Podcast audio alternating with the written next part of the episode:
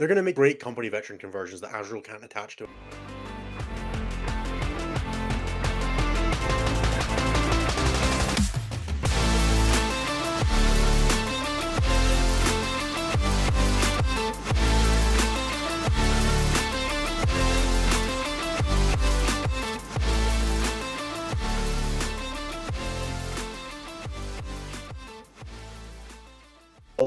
Hello, everybody, and welcome to Stat Check episode 76. This episode is titled Sorry About the Monolith.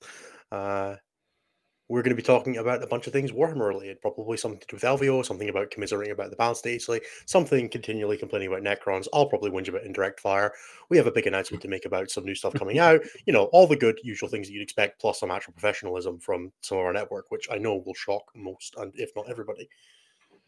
With that said, Nathan, Jeremy are joining me today. Uh, Anthony is unfortunately feeling a little bit under the weather and will not be with us. We'll probably also, speaking of Jeremy, hear about the UTC finals a little bit because no, you know, I wanted to talk about that. You want to talk about it so bad last week.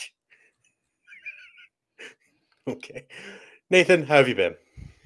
I've been doing great. I painted like fifteen hundred points of Eldar over the weekend. Um, so, like, I started painting a little bit and then I was like, man, I can just keep painting, can't I? And then finished painting 1500 points of Eldar basically. So yeah. uh, they're all done and based, ready for an RTT this weekend that I'm bringing triple night spinner to because I'm a terrible human being. Is it a Crusade but RTT? It is not. It is just a regular RTT, although it has terrain rules that I would call questionable at best. The terrain rules say we are playing player placed. You and your opponent will agree about uh, on the terrain and then play. And that's all that it says at the bottom. Um, so triple night spinner will probably be a little funny because I don't know if I will actually have places to hide anything, but it'll be fine. It'll be fine. Everything will be fine. Um, but yeah, I'm gonna take this army out for one more spin before I just assume GW takes it and like full off punts it into the into the stratosphere. We're going to see the rabbits night spinners. yeah, we're act like if they don't, that's fine. I've finished painting this army, and I will play my this army to my heart's content until they buff Drukhari enough that I want to play them. Maybe both um, will happen in the same slate. Hey, I would take both. Both is fine. If both yeah. happens, one elf codex out the window and another one comes in. And then this they'll make the it so you can only play Drukhari as Ynnari because the strats are just better and it'll be great. We're all gonna have a real fun time. My favorite part about all of this is that I can just because I own all the elf factions, I can just rotate them. When one is good and the other is bad, I can just rotate to the other one. It's nice you can only rotate between two now because Harlequins aren't a real army. But I mean, that does make me endlessly sad. But they might accidentally buff Harlequins in a similar to Thick City situation with Coven in the Drukhari book, and then I can just have the other part of that cycle where I play Harlequins for a while. I don't know. Let's not get carried away. Look, I can dream, Jeremy. I like actually the... one of the players at my team event this upcoming weekend is playing Pure Quins. Like not even a Phoenix Lord in like the uh, Mike Porter way of playing. Let me get back to you on that one, but I, I, do believe that he isn't even bringing like. He somehow he's got Fuegan and a Night Spinner, almost guaranteed. I, surprisingly, I don't think so. Hmm. But I will let you know exactly what it is that he brought. Is that me or Jeremy? Uh, I was making. I was going to ask you if it was you as well, or if it was me, but it is just apparently Jeremy having problems. Great, because I'm having a really bad storm right now. So if my internet goes out, don't be surprised. I don't think it's going to be, but um, Robo apparently Jeremy is in the building. but actually, the third part of that rotation has been replaced by World Eaters, who are currently being painted instead of. Wow, that like just rubber banded real hard, and we went through like five minutes of Jeremy talking in like five seconds. Um, yeah, World Eaters are now the Harlequin part of that rotation. Um, so one of those three is going to be good, right? I think that's how that works. They play like Thick City. That's how that's how Turbo got me onto it in the first place. That's fair. I'll talk a little bit about mine while we give Jeremy a chance to fix any whatever issues he's having. Um, for myself, uh, we had our first official like Team Scotland meetup. So we did uh we or we stole the Team Netherlands format and we organized an eight v eight between sort of like um, like half the players on the team and uh, half the community team against half the players on the team and half commu- and half community team to try and like get the people in the community interested and help us practice. Uh, so we did two full rounds of like an eight v eight scrim, which was really awesome doing it in person. Um, I got to play some CSM for that, so I got to experience what it's like like to cross midfield again after playing uh, Space Marines for like the last two months. Um, oh my god, it's so much more fun when you can move models and do things with them as opposed to just being like, so this Redemptor is going to sit here and hope it doesn't die. Uh, and I'm going to use Armour of Contempt to try and encourage that, but none of this is none of this is none of this is under my control. Um, so yeah, that was nice. It's definitely encouraged me to have a bit of a rethink about what kind of armies I want to be playing for the rest of the WTC season. Um, other than that, it's been a fairly quiet week on my end. We're just basically all in wait for slate mode, right? So everybody's kind of like, uh, can we do a call next week when the slate's out? And it's like, yes, yes, we can. Um, so a few people who are like bouncing back and forth for events and things like that, which getting a decent bit in for that. But other than that, it's uh it's build and paint models for my GT at the weekend, which I'm probably taking Iron Storm to if this slate doesn't come out by Thursday. And if it does, then we'll see because frankly, it could be anything at that point. I could you know, I might even take Genestealer Circles. I'm not going to take Genestealer cults. There's no way they buff Genestealer Circle melee to the point where I would enjoy it. You'd have to get the melee. You're you're asking to just be be sad in that case. Look, if they gave the melee weapons d6 play d6 plus three attacks like the like the uh, the demo charges, I don't even think you'd still play. I'd still think you'd play the demo charges. So Probably, yeah. and they have two attacks. So if that doesn't tell you that the melee is never going to work in GSC, I don't know what does. Oh, never mind. This isn't pure Quins. I was lied to. There's a What yin is it actually? Oh, I mean, There's an Autark, a Farseer, and a Yncarne. Everything else is Quins. So you know, 600 points of Eldar. Uh, well, remember the Yncarne's only 350. Fucking Yep, and then the Farseer's one. f- The Autark's what 140 with the Phoenix Gem, and then the no, no, Farseer's no. This is this is the this is the Autark, not the Autark Oh, Whaley. not the this is just a regular okay. Autark. So like 500 points because they want CP. yeah, exactly. But they don't even have. Yeah. ba- if you don't have battle line troops, you're not playing Harlequins, as far as I'm concerned. Uh, their warlord is the Autark. Yeah, nope. Yep. If you don't have battle line troops, you're not playing Harlequins. I do not care what you put on your roster, what you put in. You are playing Eldar, and there is nothing that you can do to convince anyone otherwise. That's reasonable. Can we talk way, about the fact reason- that Ben Sherwin and Ben, uh, uh, sorry, um, Ben Jurek and Matt Shuckman both won Best Eldar because apparently Eldar and Asuryani are different factions. Eldari and Asuryani. Yes, they are. Yes. I, Um, I I don't understand that. I think they just it was just which one of them put one of them put was, was putting one on the list and one of them was putting the other one. Yep. I mean, they're used to have they used to have like cult mechanicus in the drop down menu and stuff like They that from when they, they were still armies, right? do? I'm pretty sure I'm down to Steel Legion for my next tournament. Um, Oh, Yeah. fun. And then That's I'll- like the problem I, I need to yell. Oh, wrong way. I need to yell at these guys. These guys. I can point. There you go. He got it. I need to yell at these guys to basically be like, can we just have the 26 indexes and that's it? Please. mm. I like being able to select Khorne Demon again. What if I was to go and play a seventh edition tournament tomorrow and I couldn't select the list in the drop down menu? exactly my reaction is what Jeremy says. Except I'm going to add more flair to it and like bicycle um. Jeremy, how is? Oh God. It's it's tenth, Luke, but I appreciate the, I appreciate gonna the say, Luke, Luke's trying. Okay. That's a really good joke with some editing. Luke's trying as hard as every other faction was at the beginning of ten. Oh, GSC were True. doing fine. Yeah, until elder players figured out that Wraith Guard were playable, and then it stopped real hard. All right, Jeremy, how was your weekend? My weekend was interesting. How was your last Um, two weeks? It's been a while. Yeah, so I went to the UTC finals. That was a bit of a shit show, but I have now talked with the UTC organizers because I. Okay. I'm going to give a bit of a background for anyone who doesn't know what the UTC is. The UTC is the Unified Tournament Circuit. It is something that Goonhammer and a few other organizations um, put together and launched last spring, I want to say. I'm I think it was April that it kicked off, but it may have been May. Sometime in the spring. The idea behind it is basically as a regional circuit for the northeastern United States as well as eastern Canada. They're looking to expand it, you know, basically moving further westward and south um, every year to, you know, create a bunch of regional circuits within this larger ranking system.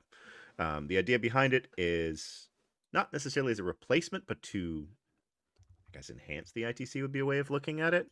Um, the the gist behind it is that it has a very transparent ranking system. The the points for the uh, Yeah, thanks, Tim. I'll get to that. Wait to make the joke until I mention what happened.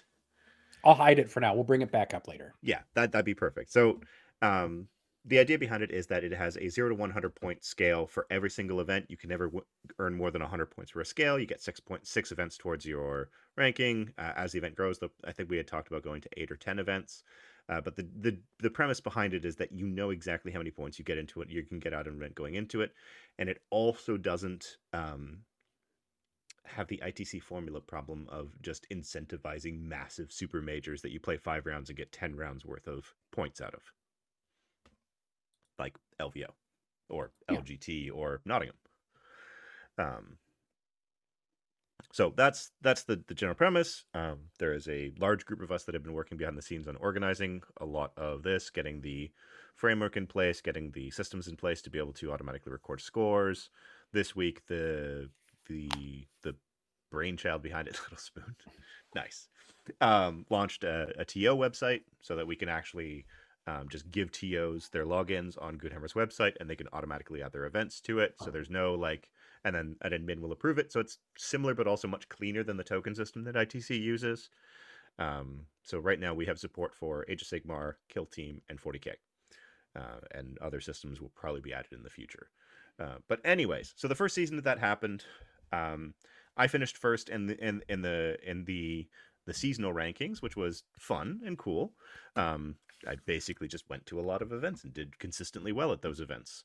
Um, so that led to the finals because one of the things that the that the circuit does a little bit differently than things like uh, the ITC is that the finals is is intended to be an invitational, so that the invitational would have the top 32 ranked players be invited, attend, uh, compete, um, and the pricing was quite generous. Uh, if I remember correctly, first place for the 40k event was two and a half thousand dollars US.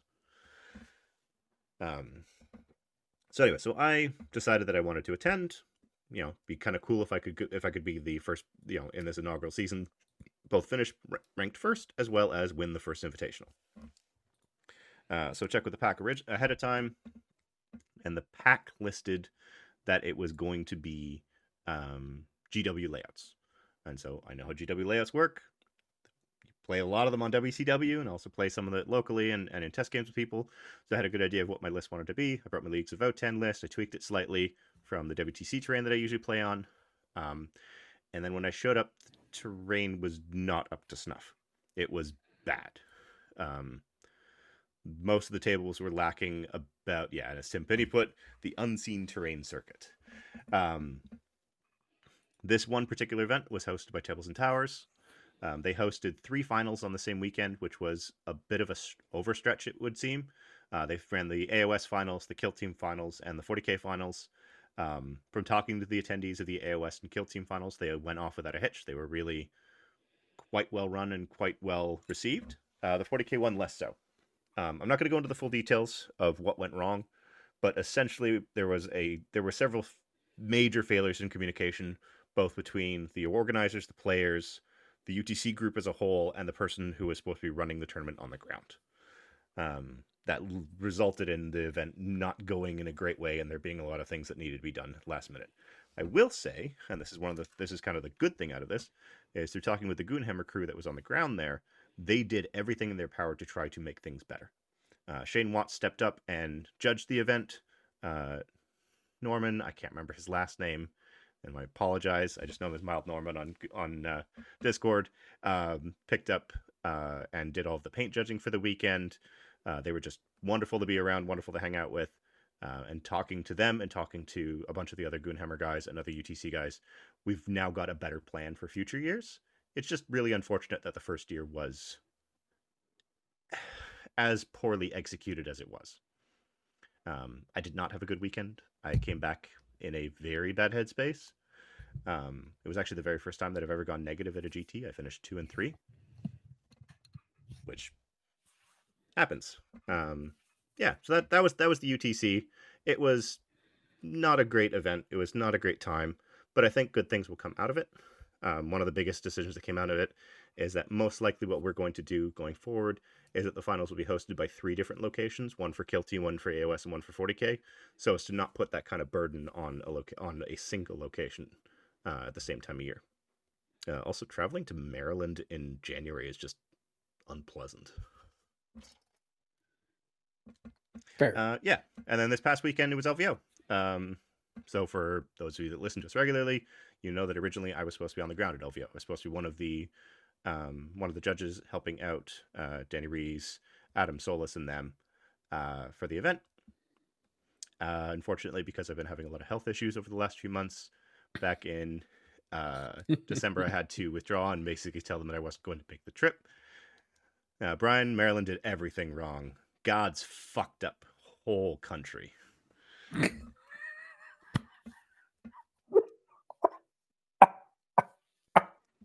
Look, you don't have to just pin it all on the United States. Only good thing Sure. to ever No, no, come no, out no, of no. Maryland. I'm talking about. God's country, Maryland. Oh, oh, fair. I mean, wouldn't be the only time that the United States has been referred to that way. So, The Hey, hey, only hey, good hey, things hey. about Maryland are civilization. I didn't say and the flag. anything bad about Hawaii. I am sure that it is a lovely place for colonizers. Whew, you're not wrong. More on that on another day where we explain why Hawaii is. More probably on our uh, uh, on history check, the the, the episode podcast that we'll be releasing all about colonial crimes. Um, we'll be starting with Canada, of course. Uh, We never did it. It was just done. We're not to gonna we're not going to talk about all of the disappeared Native American people in Canada. No, sir. Yeah. We're not going to talk British, about I don't have a light to stand on here. Let's move on. No, you're Scottish. You're fine, right? let's keep let's keep I'm- going. We're I'm getting British. we're getting down. all right. Anyways, so for LVO, what ended up coming out of it, Brian, I blame you for that distraction.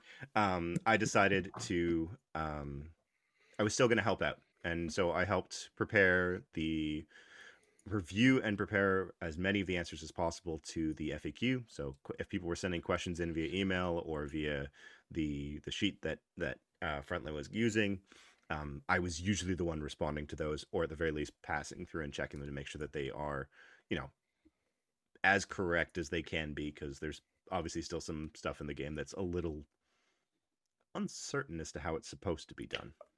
Nobody knows how damage reduction effect or how um, ignore modifiers effects work anymore. I, I simply refuse to acknowledge that anybody knows what's actually. meant I'm hoping that we just there. get an update from GW sometime in the next whenever that just says here, this is what this means. Because That'd be good. that'd be lovely. That would require Games Workshop to know, and like I said, I don't think anybody knows how those effects are meant to work. They write the game. They can say whatever it is. We can disagree whether they're right or wrong, but they can be like, "This is what we meant. This is how it's supposed to be played."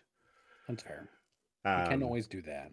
yeah so I, I did a lot of that and then going into the weekend i basically booked off the weekend and moved my schedule to basically be on uh, pacific coast time which was an experience.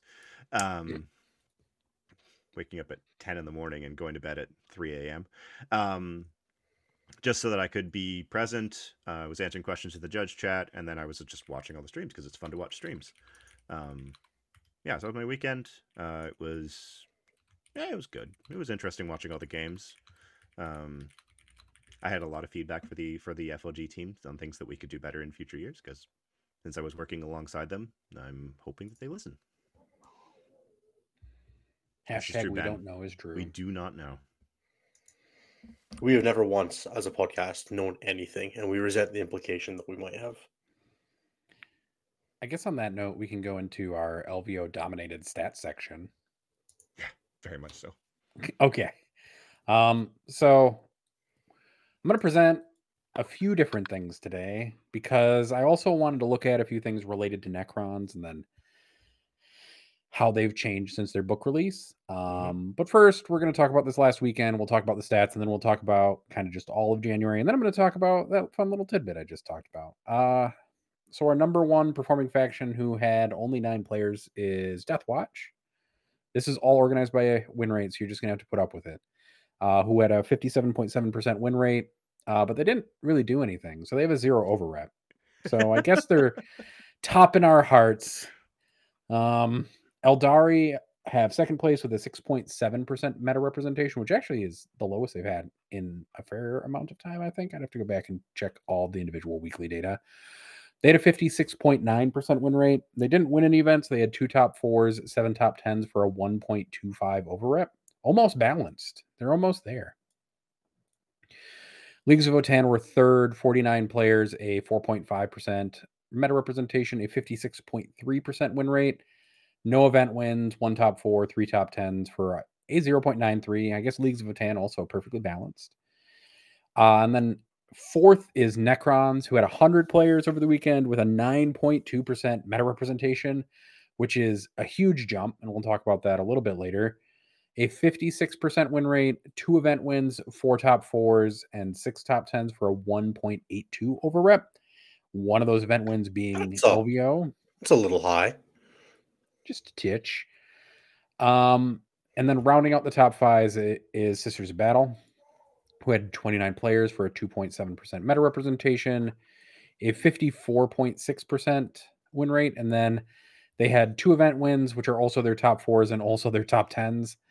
Um, because of their low meta representation at only 2%, which puts them just barely out of the bottom. Uh, they have a 3.14 over rep ratio this weekend, um, which I don't want anybody to take it terribly seriously, but also understand that well Hit them. Nerf 'em. well piloted sisters are very good. And now that I've said it, they're not going to do anything for like a month. Get rid of get, like get rid of the indirect and arcoflagellants. every time, Innes, every time. The other GT winners from the weekend were Death Guard, who had 46 players, a 4.2% meta representation, and a 46.8% win rate. Uh, they had one event win, two top fours, and three top tens for a 1.98 over rep. And then our other one was Astra Militarum, 50 players, 4.6% meta representation, a 43.4% win rate. One event win, two top fours, and five top tens for a 1.82 over rep. Um, at the very bottom, apparently, Nec- uh, had Adeptus Mechanicus players decided that a few weeks of being above 50% win rate and being up in like the 50 mid 55s kind of like area uh, have decided that they don't want to be there anymore. So they had 17 players over the weekend at a 1.6% meta representation and a 34% win rate for the weekend. Um, that's cool. They uh, lost to Imperial Knights, who had a 36% win rate, Drukhari, who had a 42.9, and then Astra Militarum at 43.4, and Grey Knights at 43.5 to round out the bottom five. Dark Grey Knights. The only other faction outside of the balance window on the bottom is Chaos Demons, who had only 19 players over the weekend and a 44.1% meta representation, but they did get two top tens, which is nice. Dark Chaos Demons. I know. And then if we look at just January, since we haven't been talking about stats just a ton, so I'm gonna just going to summarize this so we have a little bit more data when we're talking about this. Um, the number one performing faction overall, uh, just by win rate. Or actually, they are not. Actually, I just made a mistake. Necrons are. Whoopsie doodles. Uh, 9.7% meta representation across the month of January, a 56.8% win rate, six event wins, 16 top fours, and 33 top tens for a 1.71 over rep. Um, and I actually think that they're getting so highly represented that it's starting to actually make their represent their over rep look a little bit funny because there are just so many of them now playing. Eldari are in second at a 7.7% meta representation and 56.4% win rate. Two event wins, 14 top fours, and 29 top tens. They have a 1.89, which is also terrifying. And then it's Sisters at a 2.6% meta representation of 54.5. They won four events in January, five top fours and eight top tens for a two over rep. So actually, maybe there's a pro- maybe there's a problem in there. I don't know. issues. Bias, Jeremy. Everything's fine. This is my bias. Uh, rounding up the top five, we have World Eaters, a 5.8% meta representation, a 54% win rate, one event win, seven top fours, 21 top tens, 21 top tens. So many top tens, guys. I think and Anthony no longer, no longer over represents rep. even almost all of the wins for W for World Eaters. It's true. He's now a negligible quantity. Yeah, I mean, he only makes up like 25% of their GT wins or something now. I think they have you need four. need to play more I think it's like fifty percent actually. Oh, well, they No, should have won three or Got four. more than one win now, more than two wins now. Oh, have they? Yeah, Yeah, I think they have four now. Anthony, you're slacking. Maybe not. Chaos Space Marines are rounding out that top five with a 54% win rate, a 7.2% meta representation, a GT win, nine top fours, 14 top tens, and a 1.3 over rep. Completely within the balance window. Chaos Space Marines need no changes. Yep. And then for the entire month of January, Imperial Knights have been at the bottom um, with a 34% win rate for January. Uh, I'm Drukhari honestly are, impressed they won 34% of their games. Drukhari are just slightly above them at a 40.9% win rate with a single top four and two top tens. Uh, Chaos Knights are just kind of really in the middle.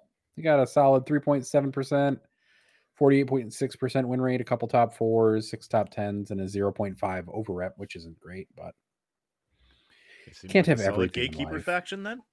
yeah, just right there in the middle. And then the thing that I wanted to talk to you about, because I thought everybody might find this a little interesting, is I decided to go in and see kind of like how meta representation changed for Necrons. Because when you look at the numbers and you're seeing like a 9.7% average meta representation for January, that's like quite a high meta representation. And and back in November, what we were seeing on average was a 4.3% meta representation for Necrons, and then a 5% in December, which then turns into a 9.7% in January. So, you know, just a casual, casual Doubling. doubling, of meta representation for Necrons since their new book came out, essentially. Because December's also note they had a weekend of events in December with the new book. So, you know, Necrons are probably good. And a lot of people have Necron armies after ninth edition when Necrons were also reasonably good and in a starter box. Boy, howdy! Am I, I lo- am I looking forward to when the Necrons don't get touched in the slate and all the t- all the worst defenders do. Everybody's had Mhm. wraiths for like 15 years at this point, right? but 'Cause have they had the right almost war gear on those broken. wraiths? No. Nobody knows what the guns look like. How do they have the right bases on them though? Those should be on 50s, guys. Do the old metal ones have guns? I think they're just all claws and no. if you have 18 old metal wraiths and you're running them in Canoptek Court, you ha- I don't care. You're allowed. Like, Fine. I'm just please, please be my guest. is true. I'm just gonna glue a pistol to the forehead of the like an old metal wraith. Yeah, I'm just Um, amazed that eh- those things are four wounds now. When they were three in the index, they didn't cop a point increase over the index. Well, you see, It's not like they gained a character attachment or anything like that on top of that. And no, not like they Definitely not. gain like access to a five up feel of pain. No, Mm-mm. honestly, or the terrible ability to be untargetable or anything. Uh, if we look at Eldari as like the closest approximation of like a high representation faction that's not Space Marines, November Eldari had nine percent meta representation on average. December had eight point one percent, and then January they have a seven point seven percent meta representation. So representation. they're still very healthy, is what you're telling me. yeah, so they're very healthy, just slightly decreasing. Um, Seems maybe all those people. try harder. Yes, we need to try harder. Um, It's like half the Eldar players are just bored of winning with Eldar and trying to spice it up, and then failing. that wouldn't be the first, or they've just you know transitioned over to Necrons. Just boop. Every That'll Eldar player, thing. Now that we have two years of data, it's gonna be really fun to watch player migration. ah, I'm sure at some point we could make like a really interesting spreadsheet about what players actually migrate and what players don't. Although our case study should definitely be players who said we should all be locked into just one or two factions. I think, um, just to see how well they stick to those People guns. don't do I- that, do they? Definitely not even We once. should be locked into six or seven factions. just a solid third of factions. You should be locked I think into I only own five. I don't know if I can do six. No, well, that that's your that's your personal problem. Sounds like quit and talk to me. Sounds yeah, Sounds like somebody should go and buy a new army. Definitely have not had my wife look at me recently and be like, "How many armies do you own again? How many do you think you could get rid of?" And I'm like, "Oh, uh oh." Might be taking up a bit too much space. But I want yeah, all they of these. definitely taking up too much space. I did definitely give away, or am in the process of giving away 2,000 points of Tau to somebody. So you know, Yeah, I Marie Kondoed my guard a month or so ago, so I have I now have space for the sisters that I never had space for in the first place.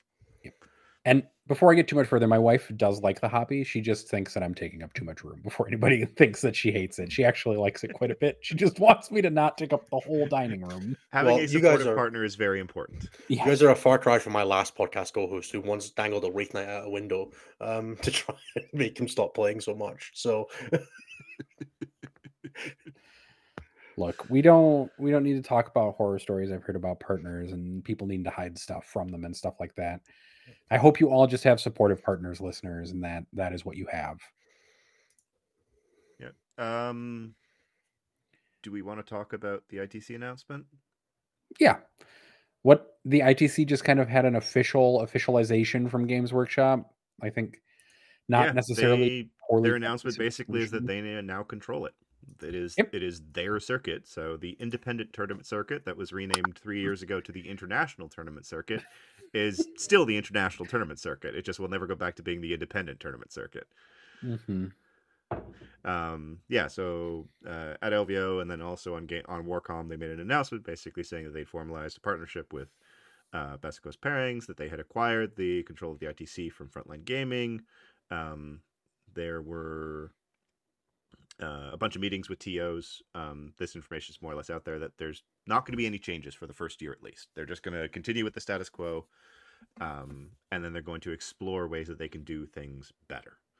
Um, what that might mean, we don't know. But um, oh, and they also announced that there would actually be prizes for winning the ITC and winning your best in faction. Um, if I remember correctly, whoever won the ITC this year got uh, one copy of every single thing um, that came out for 40k. So, So Manny gets that Manny twice gets now. His second, yep. He's one away from being able to run his normal armies of everything. Oh, unless they're battle line.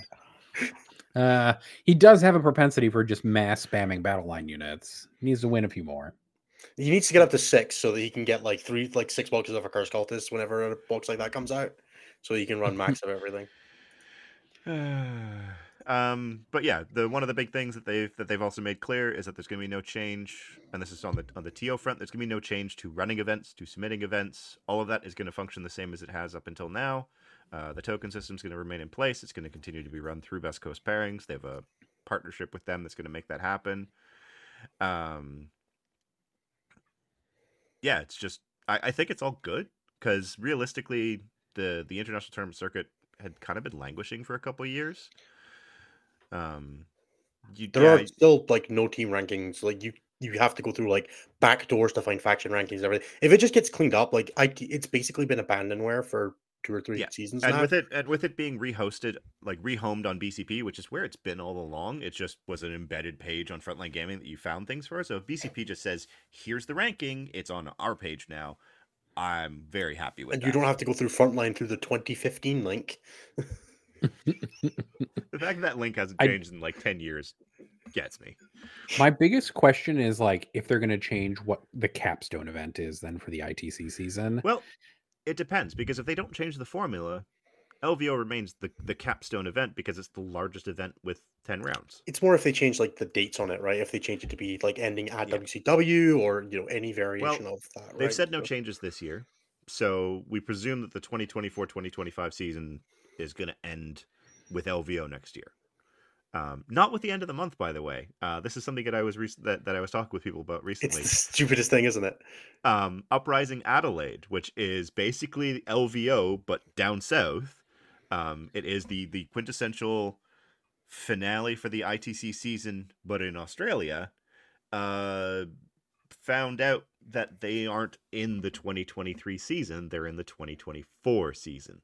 So anyone who is trying to win like best in factions or score high on the Australian rankings for 2023, this weekend's event that's upcoming that has over 220 people attending doesn't count.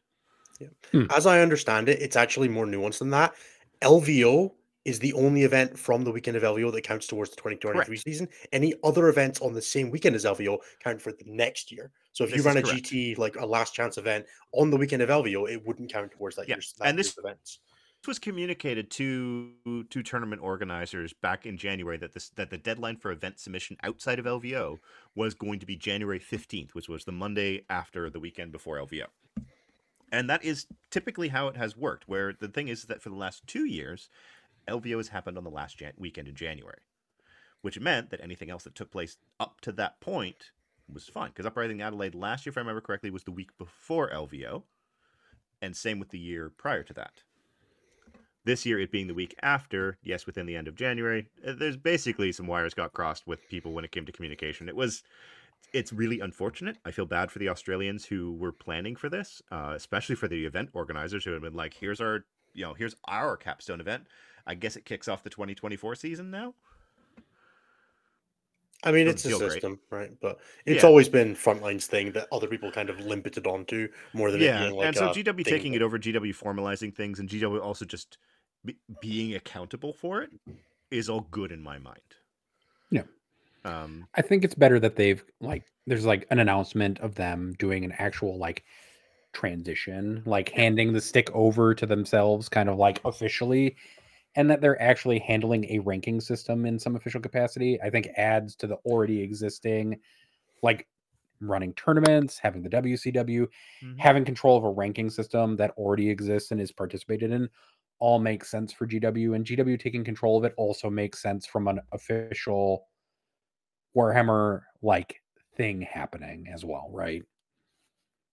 Like all that just makes sense and is good. Yep. I mean, everybody liked the 40k tournament circuit that they ran basically and then enjoyed Oh, third and WCW for the most part. Well, I meant Oh, you mean this more recently, all the Chicago Open events and GW stuff was, like that. heavily involved in the tournament sec- series with like Throne of Skulls and all Mhm. of that. Um, and then they decided. Yeah, I mean, this is just like- play didn't exist. it's just that again, basically, right? And they're taking a direct hand in how things are run and handled. Yeah. Um, I do want to answer a question now rather than dealing with it in the question sections. Uh, Paul Candle asks earlier, FLG and GW is official. So I want to clarify uh, from the announcement, nothing is happening between FLG and GW. Um, FLG used to control and own the ITC. They have sold it, partnered it, however, um, to uh, to GW. So there is no. I mean, the two companies, granted, are probably working together on various things because 40k is the lifeblood of FLG. Um, but I don't see any kind of influence on the tournament or terrain uh, that FLG does coming from GW, at least not officially. Um, that was the other thing that a lot of people were asking about. There's going to be no change to like tournament requirements or anything like that. Play- TOs are going to be allowed to continue to do what they want. So if FLG decides they want to continue with player place terrain, I don't think they should, but if they do, they're welcome to. Right.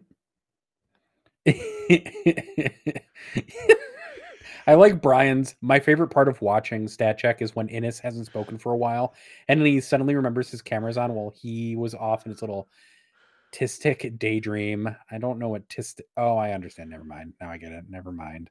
All right. Um. So it you're definitely is a moment where Innes doesn't have a lot to say, and also his microphone isn't working, so he can't talk.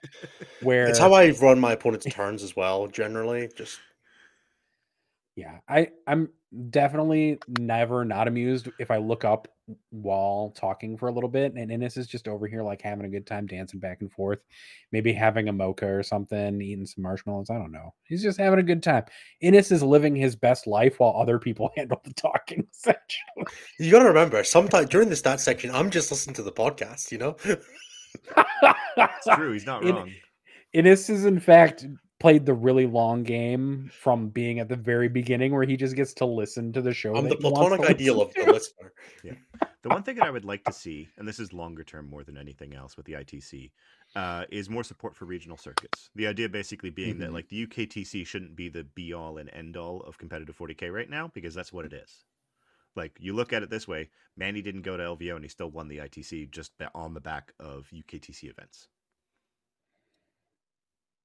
Yeah, it would be really cool to see more support for regional 40k instead of us only like looking at the international UK version and the of United States. yeah like maybe australia should have some say in some stuff and their biggest event just kind of doesn't get sidelined into the beginning of next season essentially that'd be cool you know just a little um i don't know i'm hopeful that the takeover means only good things for them and that what we'll end up seeing is something good I'm hoping it means they publish the formula where someone can see it and figure out how events work. I'm pretty sure the formula is Reese takes like the old punch But card version of anymore. computing. Yeah, so he just handed the box of punch cards and the old punch card computer over to GW. So now they can slide the punch cards in and pull the crank and it Just pops roll out a d6 just number. to try and make sure best Beast Coast wins every year. That's all it's still for. Uh, Ignite did win best team this year, so it wasn't Art of War, and it wasn't the guys that set out to beat them. It wasn't us either, although we tried. We, We did. we tried, then we kind of fell flat in the later end of the uh, of the year. It's okay. We're we're not a Did we true try? competitive 40k. Did I mean I think you were trying to win events. Yeah, but I wasn't like I was putting StatCheck as as the team for marketing purposes, but Should we actually try? Is that a thing that we're supposed No. to do? We don't don't know. have. Are we I still mean, letting we- you and Jeremy play for us, or I mean, I do. I also do play, but like I don't go to GTs and win them. So like I actually Like, don't know where we placed. Like, do we, the, the I think we were in the top. yet, We were in the top ten. The Hell rankings yeah. are unlocked Heard. now, so I should be able to pull it up. Given there's like 1.3 players on that team, I'm impressed. Uh, da, da, da, da, So, da. Anthony TJ and also played you. under us all Yeah. we. No, all year, Anthony so. wasn't playing under us. Yeah, it was like me, TJ, Francois, Jeremy. Uh, Statcheck finished ninth. people. Hell yeah! Nice. Top know what? That's not bad for for what was Yeah. not a So the, particular. so the top 10 teams this year were Ignite, Glasshammer, Death or Glory, Xenos Petting Zoo, Vanguard Tactics, War Masters, Art of War, Mind Goblins, Stat Check, and then Denver Mountain Trolls. Hell yeah, Mind Goblins! Let's go. I know, I saw that and I was just like, one of these things is not like the other. No, Mind Goblins are um like it's like Adam Lane and um a bunch of the other guys from like the the UK circular, Don Maidlow and a few other people like that. They're good people. okay, Don plays for them? I didn't realize that. Like Also, Dom's thank the you, captain Nurgle of Mind Goblins. Oh, he is? for Alright. playing on our team. Hell yeah, no, Oh, yeah, Nurgle. Um, I guess maybe I'll go to a GT and try to win it or something. We can put that on there. I'll try. What was that? what was the actual top ten this year? We should prob- probably at some point cover like that. that was That that, was was, the the top players. top 10. Oh, cares players. players. I care about the players. Oh, do you want no, to t- know? it's it's All right, only I'll it Team up. It'll take a minute for it to load because Yeah, I know. It, that's what I'm doing as well. I'm more just. I was hoping that you had it. we'll see. loaded We'll up so see that whose I could have hamster wakes up me. faster. I don't know. I still am gonna I'm gonna lock in on the goal of trying to win War Masters since I officially got invited back to do casting for them again. So should- I will should look officially goal- be. Get the game four, Nathan. I I mean, look, when I was We just need to make I sure that Brian, that that sorry, Brian, that Nathan has a complete army this time. look, I'm bringing back a backpack for David, just a Northwestern University backpack for him, so he can have it. um, I don't know if David's gonna listen to this and hear that, but congratulations. We congratulations, love you, David. We poke fun because we do. care, not because we are mad. No, Farsight's I a was wonderful, wonderful product. But if somebody wants to get in talks with me once we're closer to the event about bar- a backpack full of slightly smaller backpacks, I think Brian already did that to him. yeah. Um, I don't know. I will want to borrow an army from somebody at some point. So if you want me to borrow your army for Masters, we can talk about it later. If you're a paint, if you're a professional painting service and you want the advertising of Nathan using your army on it's not in good War Master Without- advertising. No, It's not good advertising. a bunch of people will see it. Yes, a bunch of people will see it, and I'll like make sure to talk about it. I guess I don't know, but I'm not. That's My don't hamster don't is do not not giving me the ITC rankings.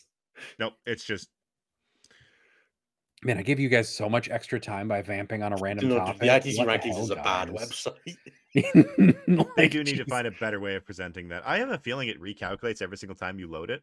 I think the net code's still from 2015. I will say Manny Chima won best, won the number one slot for Well, ITC knew. 40k. Because going into it, I Um, think it was Ben Sherwin, um, Brad Chester, Ben Urich, Brad they could and Ben potentially Urich jump. that could pass him. Mhm. Yeah, I mean, it was a shame how few of the like top 10, 15, 20 were at LVO this year, but All right. All right. Ryan just Oh, sent me a message with the top 10 ITC because it loaded for him. Jesus. All right, we had- Amazing. we had Manny Chima, Nassim, Josh Roberts, Ben Urich, Brad Chester, Ben Sherwin, TJ Lanigan, Innes Wilson, Brian Seep, Vic VJ. ah, get fucked, Brian. You beat, Bri- Amazing. you beat Brian by 11 points, You can't- and Get TJ beat you by two. Finally, I hadn't shot shouted about it Nottingham. Uh, and Manny beat Nassim by 36 points. 15 30. Good on you, Nassim. Six events. Ah, that's wild. That means he averaged 256 points an event. It's quite a, quite a lot. It's- mm. How much was WCW worth? I'm guessing we can't see that because we'd have to load up. The... Oh, was Let's it never not try- submitted? Look, man, the hamster died That's on the the hamster part. wheel for the servers. The hamster is dead Uh, on that. Oh no, it was submitted. Ah, There it is. what is it? Huh. Uh, was it was worth 256 points for Manny. So around go. about average. Yeah. Wait a minute. That means that how did they submit this? Look, Yeah, okay. They submitted it as an eight rounder. Do any of us know what the makes sense, NTA is? As a question, Red Rum is asking: Is any of you guys are any of you guys part of the NTA when it starts? Uh, was that the like the team event thing? Um, invitationals are fine for uh, ITC. I'm pretty sure there's no like requirements. Yeah, for invi- there's no rules on invitationals for ITC. there's The no rules on is you have- anything for ITC. You have yeah, it's it's literally at least eight players in three rounds. Oh. Yeah, no, it it it uh yeah, because John got 236 points for that. Uh, I got like 145 because I don't know, man. Look, the easiest thing to think about is that the ITC is dead. Stat-check.com slash yellow. All you Although should I'm do not is top ten there, so get good. fuck I- yellow. Let's go. I let's go. try- ITC. Where try is Innes? Innes is 21st. I know. I'm doing fucking either terrible. way now. I know it's awful. Get to it, Jesus Christ! You are one spot above David Gaylord, though. There you go. We both we both had a rough uh, we both had a rough Nottingham. David a little more than I did, but Mm. All All right, right. you're better than me. Do I'm in the hundreds now. Do we want to do plugs since we're like drifting, drifting way over? we're drifting pretty hard. Do we want to very talk about like the actual event of LVO before we do that? None of us were there. What do we want to talk about? We watched it. None of us were really there. We didn't really have a lived experience. It was cool to see a monolith win. It was really unfortunate to see a monolith win because someone didn't properly screen. Can we? I mostly bring this up because do you remember that guy that was on competitive for, that was on the competitive 40k Reddit or Facebook being like, "My 30 immortals are useless now, so I'd And like Matt to sell my LVO ticket." Matt Laura went and won LVO with 30 And immortals. Mar- Marshall Peterson had 50 or 60. yeah, we don't talk about that, man. we don't. We're not going to talk about it. Maybe Matt Laura just picked that as his list to spite that person on the No, RLG bec- well, community He may have because this was the list. It was the same list that he. I'm pretty sure the same list that he won the uh, the UTC finals with. Okay. So I think he had been practicing that for a while. KR Quintero says that he knows that guy. Apparently, I'm. I My. Condolences. Should you tell Uh, that guy that it's very imperative that he tries Matt Laura's list at least once? Yes, he did flip out. oh, I'm so All right. brought this up. Do we actually want to talk about the Dark Angels Codex very briefly? Yes. Let's talk about everything relevant. Let's talk about every single thing that's relevant in the Dark Angels Codex. All right, I'll give you five seconds. Jeremy, did you mute Innes or did Innes just mute? I was like waiting. I was like, man, Innes is quiet for like the first No, time. no, I said everything that was relevant about the Dark Angels Codex. So Oh, It's worse get than it was was before. Is the it's answer. so Azrael is still phenomenally wonderful. Azrael's great. and Ezekiel's great. Mm, That's about it. Ezekiel's great, but like he still doesn't attach. Like Blade Guard Veterans aren't good, and you're not going to gaslight me into agreeing with that. So nobody's doing that. Inner Circle companions are great, right? their sculpts are beautiful. The I'm- sculpts are here's- here's amazing. Here's the what rules the hurt biggest, so much. The funniest thing about the Dark Angels Codex is that the most valuable data sheets in it are actually just the pictures of new models because those sculpts are very nice. They're going to make great company veteran conversions that Azrael can't attach to anymore. Ah, you mean company Mm. heroes? Yeah, company heroes. They will. Company they veterans actually make disappeared in ninth. they make great blade guard if you just put shields on their back. And I discovered, as I discovered when I was building a multi-part kit that I had sitting around for a while, all of the Blade Guard veteran kits, you could just put the shields on their backpack because that's how they come. That's how they come. Oh, that's cool. Yeah, they, they they all come with the the handle as a separate part that just inserts into the uh, the back of the shield, um, which is the same shape as the power pack the little- reactor, whatever the back thing is. The little the little sphere on the back. Yeah. That's pretty cool. I like the Um, Blade Guard. I've never actually built a Blade Guard veteran kit. I only have Indomitus ones. So The kit is quite yeah, that was the thing. Like I've I've had this kit for. I don't know where I got it from because I didn't buy a Blade Guard vet. It was one of Lion the, retinue. That's where it was from. So if you can't tell based on the fact that we drifted immediately to talking about the multi-part blade guard kit and how nice it is, the Dark Angels book is not very good. and that there are only a couple good data sheets in it. I'm so sorry, Deathwing Knight players. If I had known what, if I had known, I still would have done it because When I was when we were writing that review, the Goonhammer team, there was the moment where we went, "Did someone just beat like a rules writer over the head with a brick of Deathwing Knights and they decided that they can't be good?" I was genuinely sure they were going down to weapon skill three as well. I'm glad that didn't end up being true as well. But That was that was just a like we as soon as that came the the Warcom article went out, we were we were writing the article and we went and it was like, did did we read the data? sh- No, no, they're weapon skill two. Okay, so they're, we're not that bad off. Sure. And let's do our plugs. okay, so I've got some some of the regular plugs today. As everybody knows, I hate doing this bit, so we're going to try and do it quickly. Um, but we also have a really cool thing that we'll be showing off right at the end. So all the usual things. YouTube, youtube.com slash statcheck. It's where you can see all the back episodes as well as all the other shows that we do. You can catch it all there. Drop us a like, a subscription, a comment. We do our best to respond to all of the interesting ones. Uh, if we didn't respond, it's because Nathan didn't see it or Anthony judged it harshly. Um, that's usually the reason. Some, sometimes I just don't want to get in a fight on the internet. Well, that's you shouldn't be the person responding to our comments if you're not willing to get into fights on the internet. Quite frankly, I don't understand why that's your job now. I mean, the last time I got into a fight on one of our comment threads, it was because apparently it's because I was too mean. so I, do, I don't know how Nathan could ever be mean or even too mean for that matter. sorry, guys. Next up, we Uh, have the Patreon, which is patreon.com slash statcheck for $5 a month or your regional equivalent. You can support what we like to think is one of the best shows on the internet. If you disagree, I don't know why you're watching. Really sorry. Um, you can get access to our wonderful, wonderful community. We'll, we should be launching up a new vibe check in a couple of weeks, probably once the data slate's out and digested a little bit. And we'll be doing a singles one for that one. Uh, you can access our newly reorganized channels where you can actually tell what everything is now, which frankly, I'm disappointed by a little bit, but there are 500 people in the Discord now. So it was maybe starting to get to a point where all of them being terrible in jokes was If you're in our probably Patreon, excessive. If you're in our Patreon Discord, make sure to fill out the feedback survey because we do want to hear what you think of our Discord and what you think of our Patreon. Um, yeah, provide us some feedback so we can make it better. That change to all the faction titles that Innes hates is in fact a piece of feedback that we received through that survey. We have we since received a bunch of feedback of how dare you change the channel names. So quite frankly, been it's going been on how there we for like win. a year and a half now. So we're like, you'll be fine. um, next up, we have our sponsors. We have three wonderful sponsors that do an absolute ton for us. We have Red Dragon.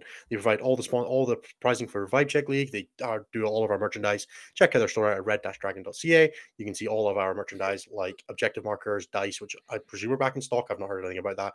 Uh, not yet. It'll be coming. Dice will be back Um, in stock. We're estimating April now. Um, we had a bit of a we had we had some issues with manufacturing. It's also um, Chinese New then- Year, which is delaying things a little bit. Yeah, so we're gonna have a new a new round of objective markers, new round of dice. All of that should be available around April of this year. We will make announcements. We'll post it. We'll we'll throw it up on social media when the new stuff comes We'll in. shill. We like money. It's okay. It's okay to admit that, I think. But you can get our mats there just now. Um, Mhm. and also all of your other various gaming affiliate paraphernalia needs. Uh, there is a code for 20% off. I always get that one wrong. Available to Patreon members as well.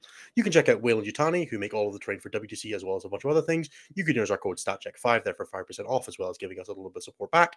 Um, we've definitely had a few sets to come through there, and we'll hopefully be getting some stuff sorted out for if we manage to get some streams and stuff like that on the go. Uh, lastly, you can check out Saltar Games. They have an Etsy store that does a bunch of stuff for us, like uh, tokens and gauges and all that kind of stuff. They now have a new code, which is STAT15, which will get you 15% off on the Etsy store if you use our if you use that code while you're shipping out. Um, check out a bunch of stuff there. We've sent Tim back with some Death Guard stuff. Uh, we'll hopefully be adding as more factions come out, adding more various um, faction stuff. Next, we have shows. End of the Matrix is the bi-weekly team team based show, which will be launching up into all of the team event season as we start preparing for WTC, which is slightly under slightly slightly less than seven months away, which is a terrifying, terrifying statement. Uh, I know that's come around way quicker than I thought it would. Probably should buy my plane. tickets Jeremy looks stressed. Um, I quite like that. I guess we should Um, figure out who's on on our team. Yeah, so Nathan, Typhus, and Pumbaa. Not this Nathan, other Nathan. Uh, will variably be covering a bunch of team event stuff as we come into that. I imagine at some point we'll be covering. uh, They'll be covering ITT um, and Para Championships and Alpine Cup and Euro Trash Cup. Like we have a bunch of team events coming up that we'll hopefully be having a ton of coverage for. You can find X and One, which is moved to a monthly basis. Their next show is scheduled for Thursday, tentatively, uh, where they'll be talking about a bunch of stuff like Necrons and the Supreme Court and frankly, I don't understand what that show's about. I And love Tim's it. experience at Nottingham, it's Dad Hammer at its finest. Yeah, it's the best Dad Hammer show on the internet. You can't not love it. Now, I'm going to run a little bit of a branding thing um, because we have a new show that is wonderful and has decided that it's going to drop within a plum. I have a bit of a blurb to read it afterwards, but we have a new show coming to Stat Check. It'll be starting in a couple of weeks. I'm going to run the bit. So there you have it. With the ending of the Best in Tabletop Network, the best, in fact, Best in Tabletop, the Next Generation boys are coming over to the Stat Check Network. Now, unfortunately, we could not have them go with Stat, Stat Check, the Next Generation as their name. It was just a little too on the nose. So they are rebranding as Take All Comers. Apparently, we have a naming theme on the show, which is that we have a bunch of names that are vaguely related to 40k but aren't actual 40k gaming terms which i didn't know was a thing we had done. But when they pointed it out i was like i'm really glad that that accidentally happened with x and 1 end of the matrix and the actual stat check show itself. So take all comers. I now i'm going to read a small blurb from the take all comers boys themselves to give you an overview and introduction for anybody who hasn't seen it. If you saw our youtube earlier you'll have seen that announcement go up. This is the full description for anybody who's doing it. So one second. Really sorry Take All Comers, formerly Best in Faction The Next Generation, is a competitive Warhammer 40k podcast featuring Team USA members Tyler Bertel, Lucas Troller, and Nicholas Olson Johnson. It details their personal progression through the ranks of both teams and singles 40k at the highest level. Tune in to learn about the intricacy of combat, review recent tournament performances round by round, and dive deep into specific and relevant meta matchups for a variety of high performing factions. We might even have a little fun along the way. So, the first episode of Take All Comers will be live streamed on StatCheck on February 8th, 2024 at 8.30 p.m. PST or your regional time zone equivalent. And then it'll be up on all the podcast feeds, all the YouTube as normal for everything. It's a no- normal show entering in the rotation. We are tentatively looking at having them record every Thursday, um, but they might be moving to Saturdays just depending on scheduling from the guys. We will find a concrete time on when they are um, going to be scheduled as it fits into where we are at the moment. With uh, X and One moving to a monthly instead of a bi-weekly, we're really glad to have these guys stepping into the roster. We're super excited to see all the things that they're putting together. They've already been an absolute pleasure to work with, and we cannot wait to see where they go. Um, for anybody who wants like the literal like two second elevator pitch, they're the guys that are talking about like their tournament experiences on a day to day basis because they are going to all of them as players. They're in the Pacific Northwest, which is a very active little meta, and whereas you know you have myself and Jeremy who are and Anthony who are variably going to a lot of tournaments, but not quite as consistently. They have three people who are very very actively pushing singles uh, and team play all the time, um, and they do a lot more of the in depth nitty gritty stuff. So if you're wanting to focus more on the gameplay aspect of 40k that's the onboard the offboarding show for you. We have the casual side of things go go go down to uh and go down to x and one if you want to get gritty into the teams and the really hardcore stuff. X and the matrix is there for you. This is for everybody else. Go and have a look at uh go and have a look at take all comers or just go and take a look at them anyway if you're either of those ends because you, you'll find something you love. There they're fantastic people to work with. At some Do you guys point, have I will anything remember? Tyler's name when we're talking about them.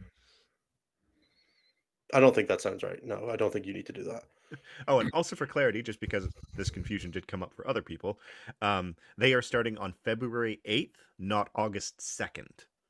I really think that's just people taking the piss, though. To be totally honest, I genuinely don't think I've had to ask Tyler what time zone he's streaming in because I just don't think they've considered it at all. So we're gonna have to move as a network to just having written dates on things as opposed to date as opposed to short dates because we're When we launched, we had that get away problem.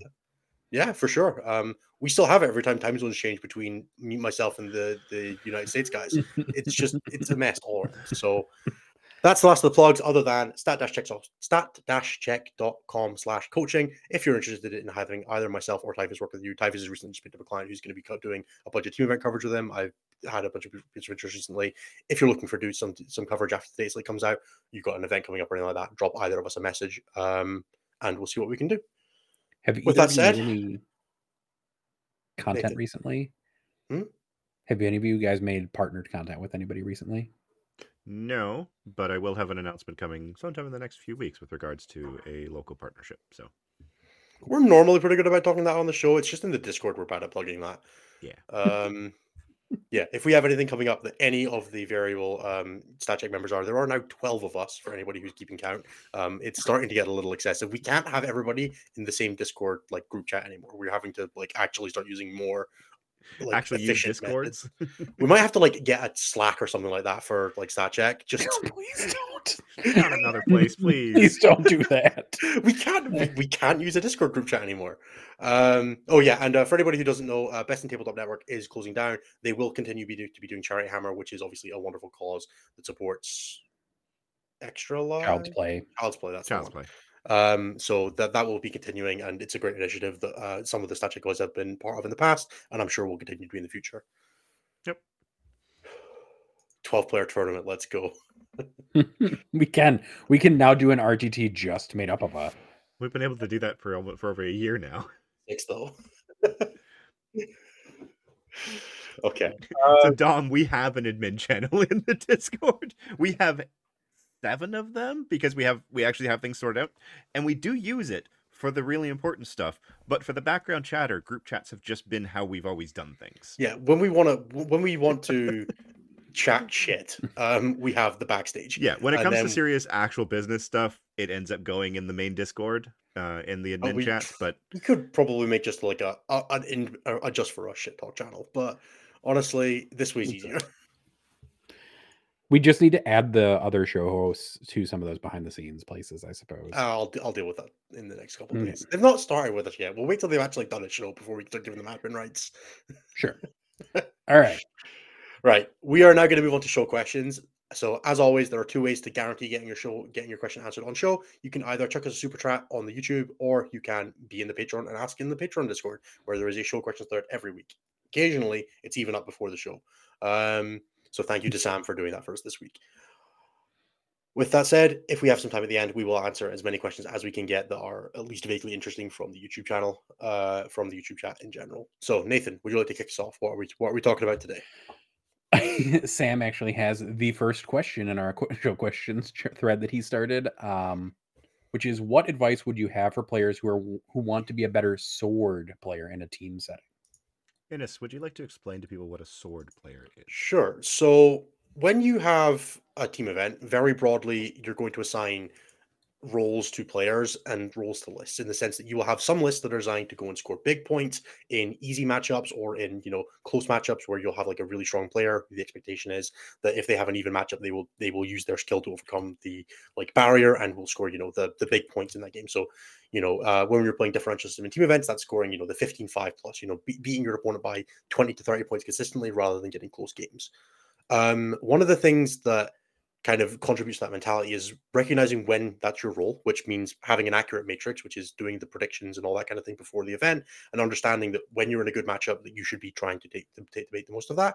And then the next part of that is understanding that the way that you take risks in that position um, doesn't necessarily correlate with the things that are best for winning the game, but correlates with the things that are best with driving, um, like with winning the game quicker all often. So a lot of the time when you're playing a singles game, you can get away with taking the game at a very slow pace. You know, I don't really have to do anything, and my opponent has to, you know, my opponent has to be the one that makes something happen in order for them to win this game. I can afford to sit back and win by a few points. When you're being the sword player, quote unquote, uh, your job is to look at that and go, yeah, okay, so that's that's my 99% way to win the game. What's the 94% chance to win the game? What's the 80% chance to win the game that gets me the points my team needs for me for this round to be a win?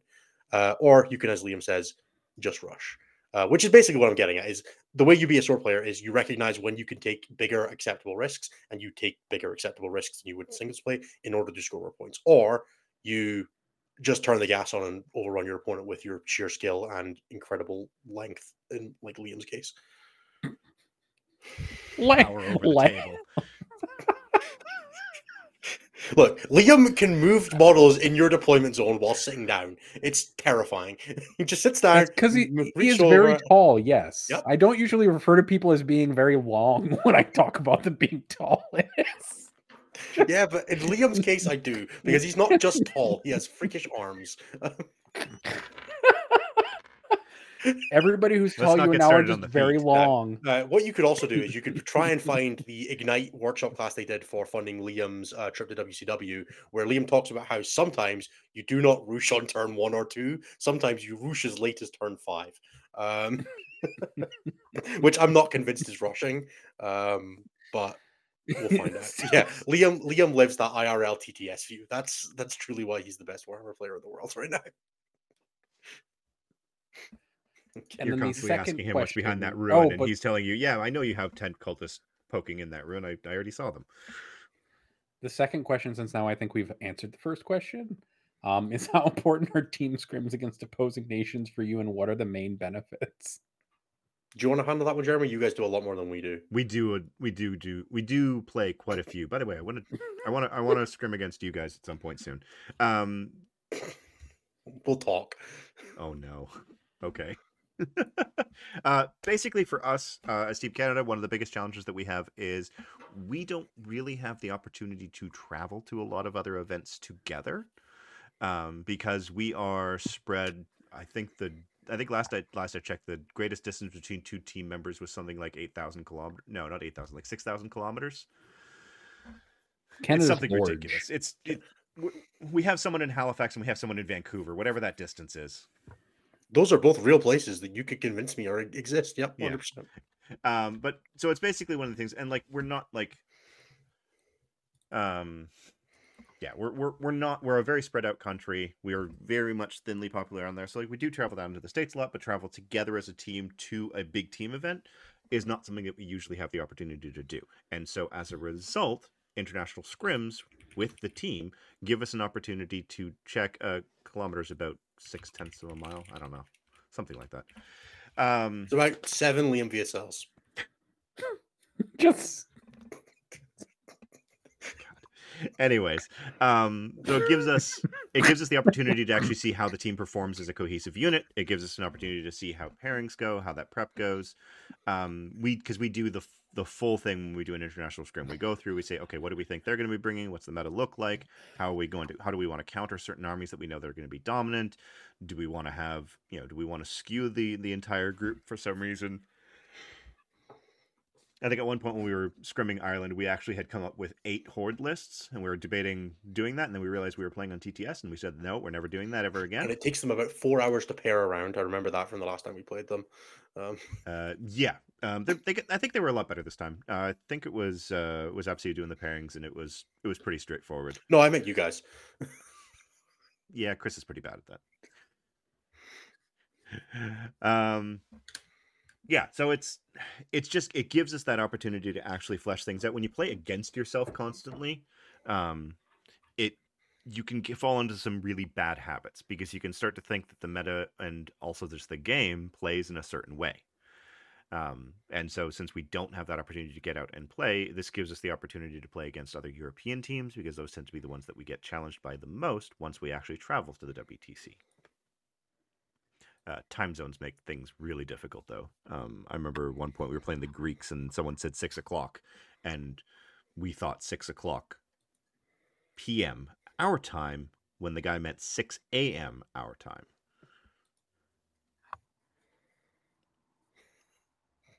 Yeah.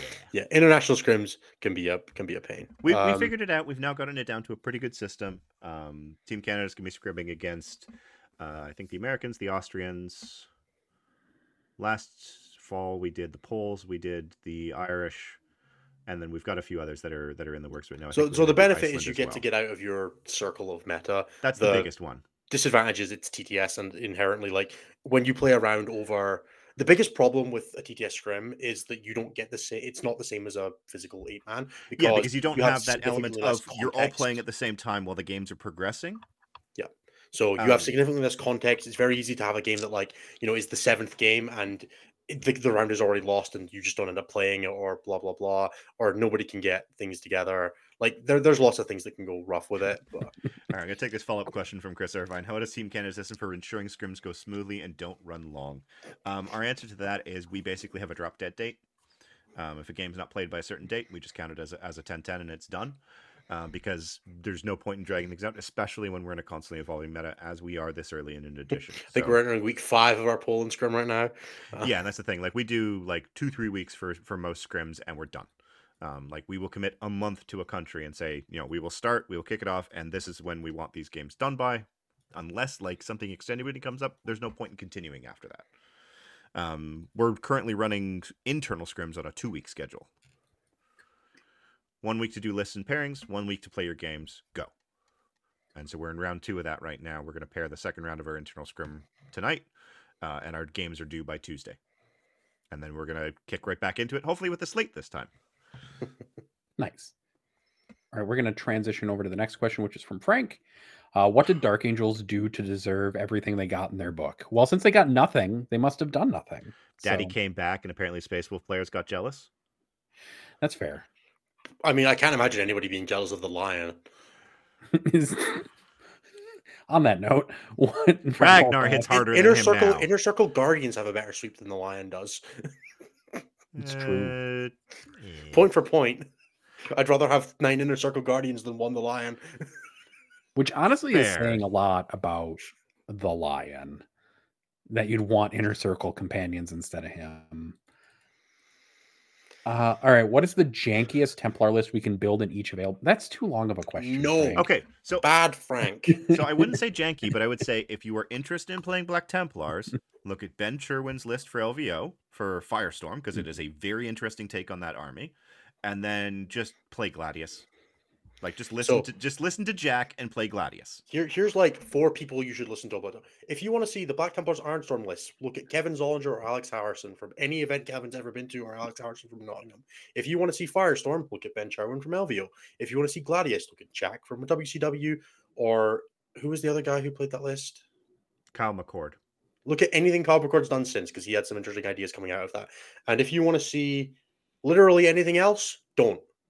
There you go.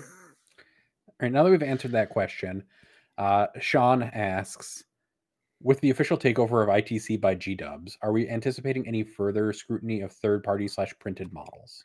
I don't think anybody cares in the independent scene. Yeah, the independent scene is run by TOs and store owners and the like. Uh, each of those are going to have their own rules. Uh, like I mentioned earlier in the in the general discussion with the ITC, Games Workshop isn't interested in rocking the boat on the ITC. They recognize they seem to recognize a good thing when they see it. Um, at least in the case of the ITC, maybe not such a great thing, but um, yeah, it, it's also impossible for them to say to a TO, "You can't run an event unless you do th- Y," because they don't have the resources to enforce that. Yep. Stu Black will show up and spot check your tournament if you submit. Yeah, ITC. the thing is, that they don't even don't. spot check their own tournaments. Exactly. So, like, ev- even Games Workshop, like the U.S. Open series, they allow 3D printed models. They just have to be designed by you. And they don't really harp on bits that much either. They usually say bits are okay in their stuff. Yeah, Although bits. think- They're just like, cool. You have a custom head. You printed all your friends. Neat. Yeah. Oh, we should start static head prints. There's 12 of us now. Nope. We a full squad. the second the second half of this question is one that I'll answer. Is is there a reality where GW could ever hope to put the 3D printing genie back in the bottle? No. The answer is no. Never that happening. genie that genie is so far out of the bottle that it's on another planet and the bottle has been destroyed and thrown into a volcano. Somebody's printing a new bottle. It's too late. Perfect example of this. Um, Eman G. Emang, I don't actually know how you say his name or their name. Um, was re- recently had to shut down because uh, GW Legal went after them for copyright infringement in the U.S. Not going to get into the details of how that transpired or whether it was right or not. Um, but the biggest issue is that um, you know they, They're they just made their GW announcement. models. Well, no, they made their announcement and they said I have until t- today, this X day, which is tomorrow, to take down my to take down take everything down. So what does everyone do? They go and they download everything, and then it ends up on file shares. They Yeah, they the followed their, their their requirement. They're not going to create models anymore, but everything that they've created is still available. Like because it is just a file that gets shared, and because 3D printing as a whole has become so ubiquitous and so easy for people to get into, it's not going away. Will it replace GW's miniatures m- market? Probably not. Look, man, I've I have crushed opponents like like 3D printed models by just like putting my tape measure down vaguely near them. Like, n- never. So The I will say that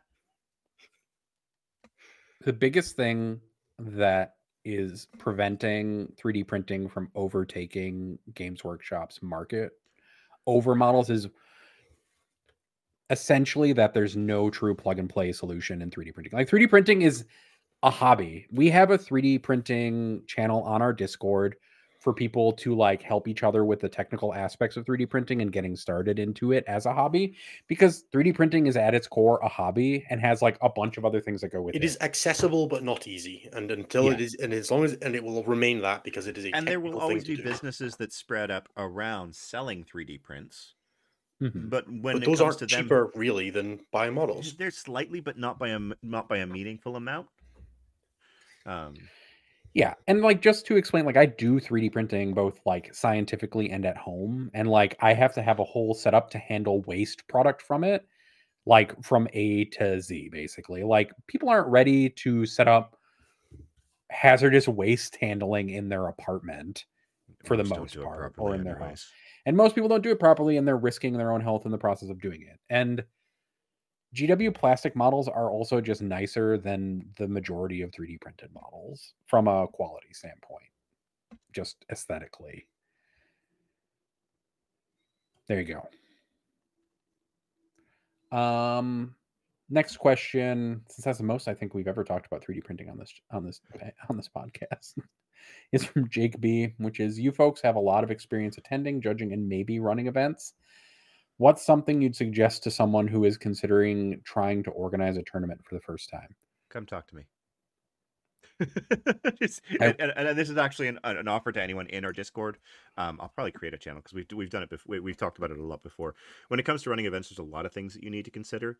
Um, but the biggest thing, like running your first event, is almost whatever. Depends what size you're running, but you can as long as you have terrain, as long as you have mats, as long as you have an idea of what missions are reasonable to play. Don't play servo skulls for the love of God.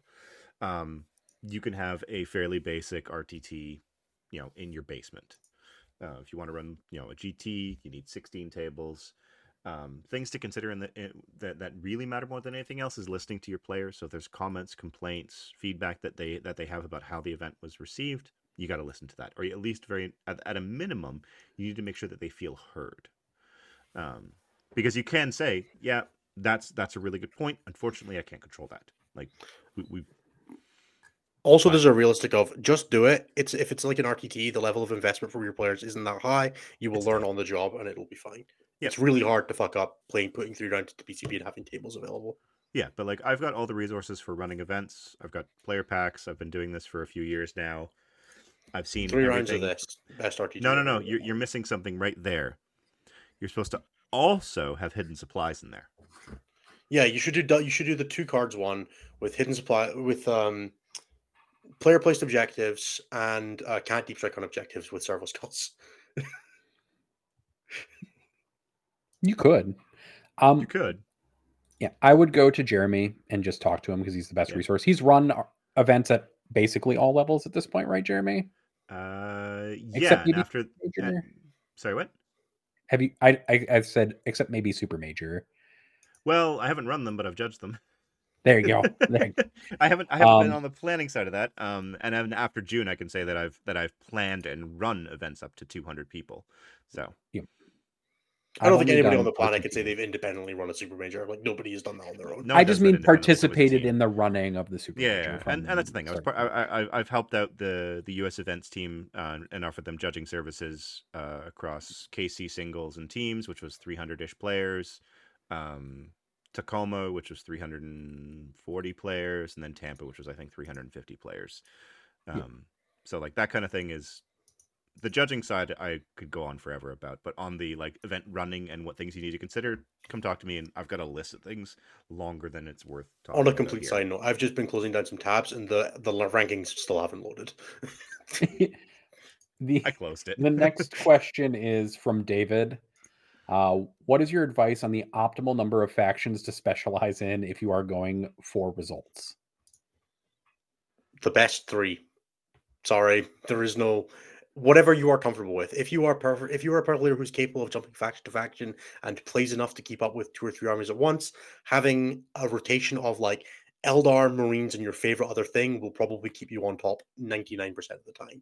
Um, if you want to add more to that, you're getting diminishing returns on, addi- on additional factions and diminishing returns on the play rate. If you committed to just, you know, Eldar and your favorite thing or Space Marines and your favorite thing, you're probably going to be fine 80% of the time. It's just how much do you want to cover that remaining gap, right? How much are you losing out on in other places? That will entirely depend on you as a player.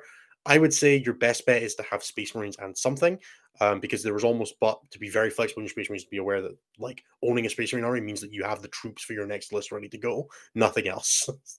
so I can't actually recommend Space Marines, but if from a purely competitive sense, it's one of the armies. that If you should- care about it, you'll end up falling for the Space Marines Army as a subscription service. Eventually. Uh, I mean, for me, that's the thing. Like, it's my Dark Angels, which is basically a Space Marine army now. I've played um, Marines for 15 years, building models today. 24 years, still building models. I Although got four of those older, already. so I've got And- four of those already. So yeah. How long about have we been doing this now? We've been doing this for. Uh, you've been doing this for two years. I've been doing this for a year and a half. So it's like four years of playing, and I I'm like I invested in over time. I brought bought Marines and then kind of dropped them because it became too much to handle the subscription service, essentially spinning wheel of it. So now I just play Eldar, who haven't had as many updates in 25 years, so I'm okay. Have they had any actual new models? The Yncarne would be the last one, I guess. um Shroud Runners. Uh yeah, Shroud Those were a new unit. Yep. Yep. Like Uh, but yeah, like I do Marines, I do Votann, and I do used to be AdMech, now it's Sisters because AdMech has just made me angry for the last couple years. Um, and then I have Custodes and Knights as the I need a palette cleanser. I'm going to bring Knights to an RTT. that's reasonable. Only Knights is pretty low commitment as well. It's like you Yes. can have five. I, I have I have ten models guards. and I can run whatever I want. Yeah, yeah. it's basically the Eldar trifecta and Tyranids at this point are the Yeah. armies that I collect. It's a in good pen. combo to have, and don't forget your world leaders. I do. Oh yeah, I do forget them because I haven't gotten them on the table like physically to play them yet. Oh, chapter house. There's something goes back. All right, next question. Chapter House. I will never forgive you for what happened to my Tyranid Codex. right. Um, Scott M asks, "Can you give a rundown? Uh, we did the rundown of the new already did show. the rundown the Please new show. go back to the plugs at the beginning. We played even a trailer for the show. Um, what's the per- plural of ravioli? Is Tom's question. Raviolis. Raviolis, I assume that's probably it. Maybe an Italian person can tell us what the plural of ravioli is, and we'll just accept that as the correct Anthony's not here, so we're not qualified to answer this question. I'm really sorry. Man, most Italian. plural form, singular raviolo. Oh, Oh, so it's one go. ravioli, one ravioli, No, it's one raviolo or multiple a plate ravioli. of ravioli. But nobody's ever eaten a single raviolo in their life. It's always You don't- ravioli. Actually, they do make giant. What is a what is a calzone? But um, but one raviolo. Man, we're gonna go back to the cube rule of food, and we're not gonna talk about that today. Um, question mostly for Jeremy: How do you go about adjudicating he said, she said issues with playing by intent when judging? So I'm gonna finish reading the second half of that because this actually does is is. Kind I of a was situation. trying to see where it was. Yeah, but you Yeah. for it. Competitive play obviously heavily relies on players agreeing on intent, but if a player suddenly changes their mind when the judges come and say can only see the true board state, how can we as judges begin to address the issue when we haven't been around for the intent discussion? This is a difficult one, and it's something that I have had to adjudicate a couple times. Um, the I bring in answer ten is there's- affidavits. There's no perfect way of doing this. If you have an established relationship with both players, it becomes a little bit easier because you can ask both of them. And this is where things get really interesting. And I'm going to actually dive a little bit into the the, the game theory, philosophy, whatever, um, psychology. But this is like if two players are at are at are at a crossroads. Let's say, for example, that they agreed at the beginning of the game that you know I'm deploying this such. You move eight inches, you can't shoot this thing because you can't see it. They both agree on this. I'm not present at the table. I walk away. I come back to the table, and they say, "Oh, hey, um, yeah," and, and, and they're arguing. I was like, "Okay, explain the situation. What can I do to help?" And they'll, you know, the the defending player will be like, uh, "He helped me. He agreed with me that if I place this here, he wouldn't be able to see it." And the other player is, "Well, I can clearly see it from this position. I move my model and I can see it." And you know, you know, I can I could do one of two things. I could rule the board state as it is, ignoring the fact that there was an intent discussion. I feel like this is the wrong answer. The other one is I can ask, all right, so your opponent here has said that you two agreed on this earlier. Is that true? They have two answers. First one is they acknowledge, yes, I agreed that I could not see it, but then when I moved the model, I could. I'll say, well, you guys agreed on the intent of this. You positioned that model such that it couldn't be shot. It cannot be shot. What if it turns out the intent was impossible and they got it wrong? That's a more difficult one, but it's also one of these things where the discussion, it, you know, whether the intent is possible or not, we can actually back that up, and I can be like, okay, well, if he does this, and your model was there, can you see it? And we can spend a few, a couple minutes on the player who's who wants to shoot's turn, being like, is this possible? I've definitely been in that situation where somebody has said my intent is to hide something from you. And because I can't physically move the model back and forth because I might be like not aligned perfectly, have then moved the model to the spot and been like, but I can see you. Do you want to change how you moved? That's better. That is the proper that that in my mind is the proper response on the attacking player's position. The other answer that the attacking player can give is no. We didn't agree on that. And then my next question is are you accusing your opponent of being a liar? Fuck, I love that. I do love it. And if it's the first time that I've been called to this table and I know nothing about the two players, that usually stops the situation right then and there and they and they and they will come to an agreement of okay, maybe I couldn't see it. And just play the game. Because the biggest thing when it comes to adjudicating difficult table situations isn't always necessarily having the exact right answer, but having an answer that will that both players will be comfortable with at the end of it. If The, the real goal are- of judging is to keep the game going. keep the game going, keep the game going smoothly, and if anyone's the bad guy, it's you. Or Games Not- Workshop, one of the two. Or yeah, Games Workshop usually, because it'd be like, yeah, that's just how the rule works. I'm sorry, but that's I can explain it to you as best I can, but I didn't write it, unfortunately. I would love to change that. Um yeah, it's intent judging is always a difficult one. Now, if I get called back to that table again, and the one player says, Hey, we agreed on this, and the other opponent says, No, I didn't, and I go, Are you calling your opponent a liar again? and they again say yes, well, then maybe there is actually, you know, the other player is just trying to weaponize intent because we do that does happen sometimes, uh, or the other player is just has zero morals whatsoever and just wants to win the game at any cost. You also sometimes sometimes there's things of like you never agree on like you never agreed on the intent. You're like I'm putting this so that I so that I think it can be out of range, and that you just never say anything because you're you know trying to angle shoot it. Don't be that person. That's a different thing. And angle shooting is actually something that is in the uh, it's Frontline Gaming's code of conduct, but it's you it's referred to as the ITC code of conduct, uh, and most most events will link to it. Basically, angle shooting is defined as there is basically it's not cheating, but it's against the spirit of the game. The premise behind it basically being offering incomplete or partially correct information. Um, you know, all right, how far do you move? What's your threat range? Innis. Uh, those are different questions. But how far do you move? What's your threat range on, say, uh, unit of Black Knights? Uh, I have no idea. Are they like movement 14 with all advanced six? I bet they don't even have that because they suck. I don't have auto advance six, and they only move twelve now. Can we Why just- don't you Snappity, I know let's that it's say- not necessarily enforced pound properly. I'm just using it as an example because Let's it use pound. enforced at my events. Hmm. Look, I'm sorry about the Black Knights. Can we move on? Anyways, I was using them as an example because Black Knights in the Ravenwing detachment have the ability to advance and shoot.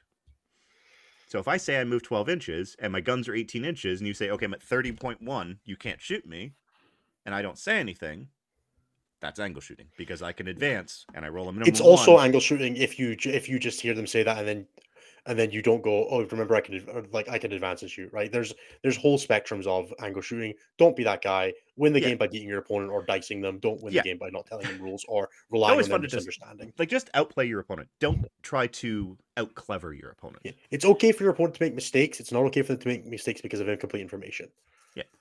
One of the Or things that I ask- best like the thing about 40k is that you have perfect information because everybody has codexes that anybody can read.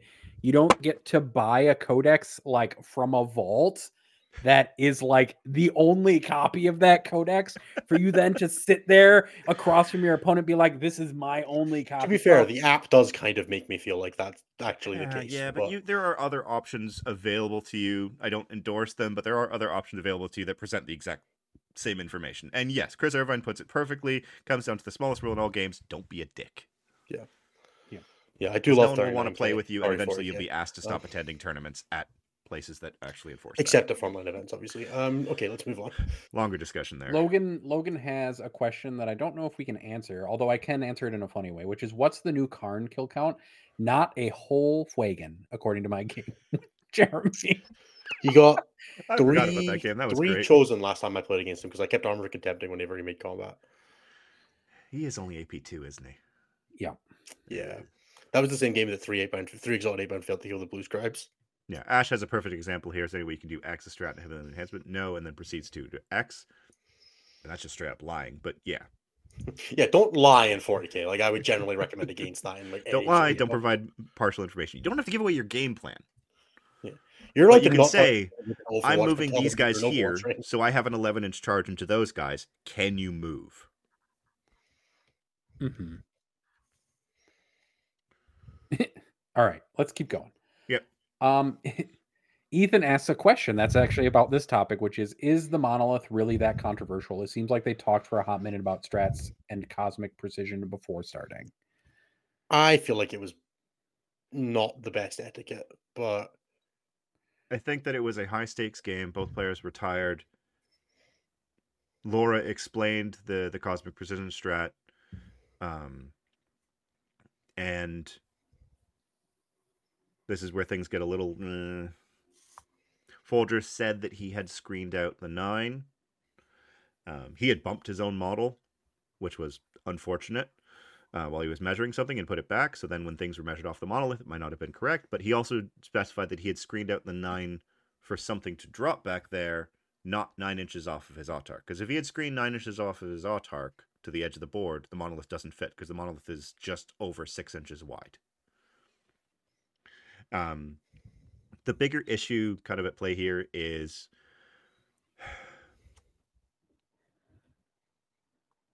Folger had pointed out that he had screened for a unit deep striking and then firing fading onto his objective. That was the so he was aware of the three inch. He didn't check whether a monolith was, and he should have actually said, "Hey, if I screen the nine, can a monolith fit here?"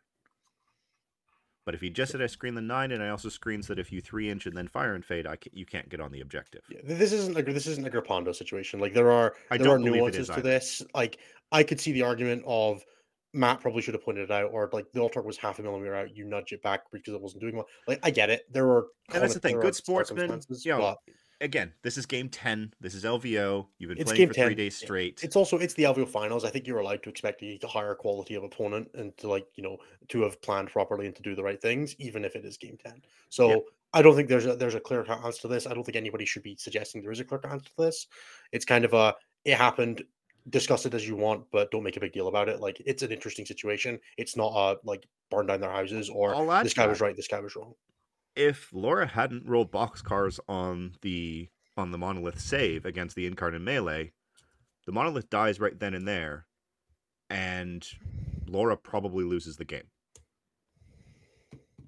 Yeah, and does it matter? Yeah, at that point, right? It's only interesting because of the future Because of the sequence as of well. events that led to that specific point, that the monolith is interesting.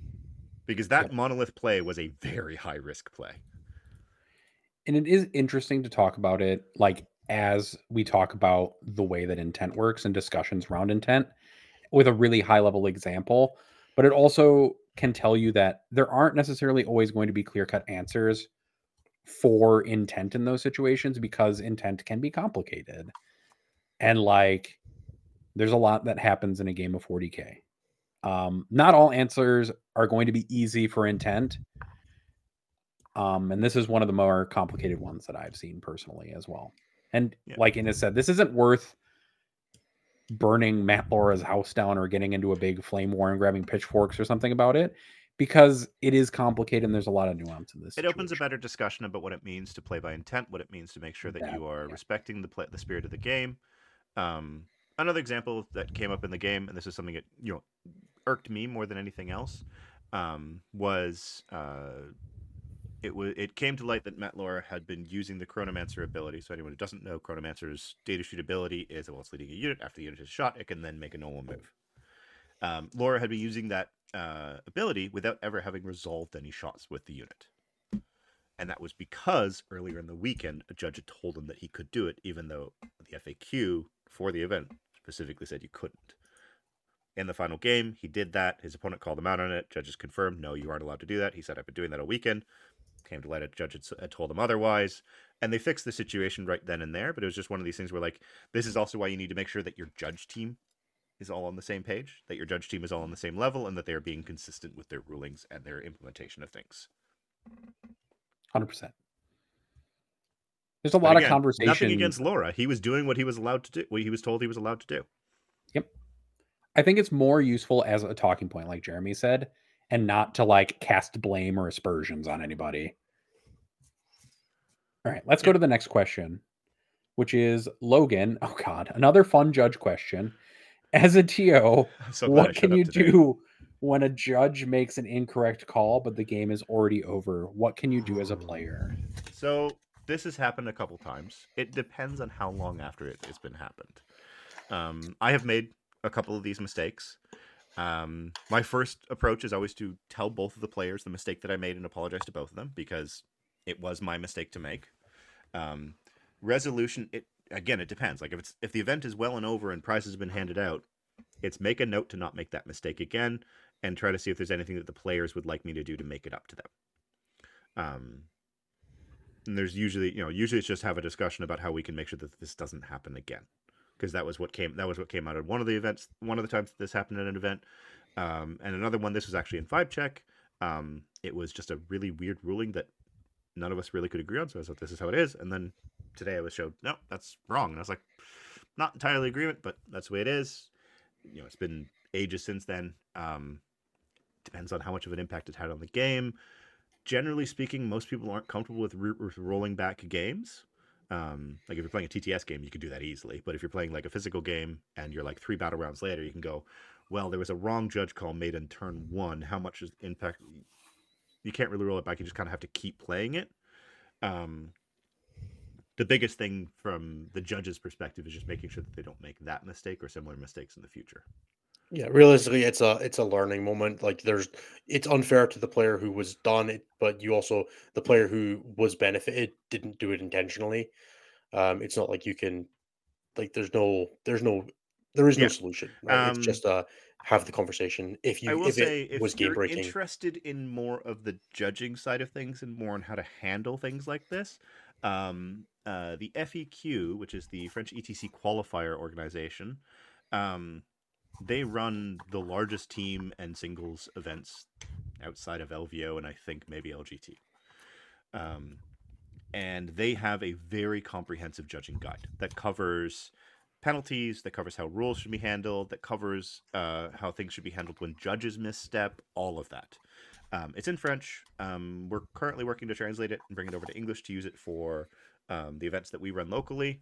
Um, because it's just good to have that kind of thing. They've done a lot of really good work. I've talked with Mathieu Beau, who's the head of the FEQ, um, and he's really grateful that others are using it because it's just an amazing resource. So once we have that translated, we'll probably throw it up on the StatCheck website just as, and then a link to the FEQs um, because it is a very, very good tool. Uh, and it does talk through things like how do you handle it when a ref makes a missed call?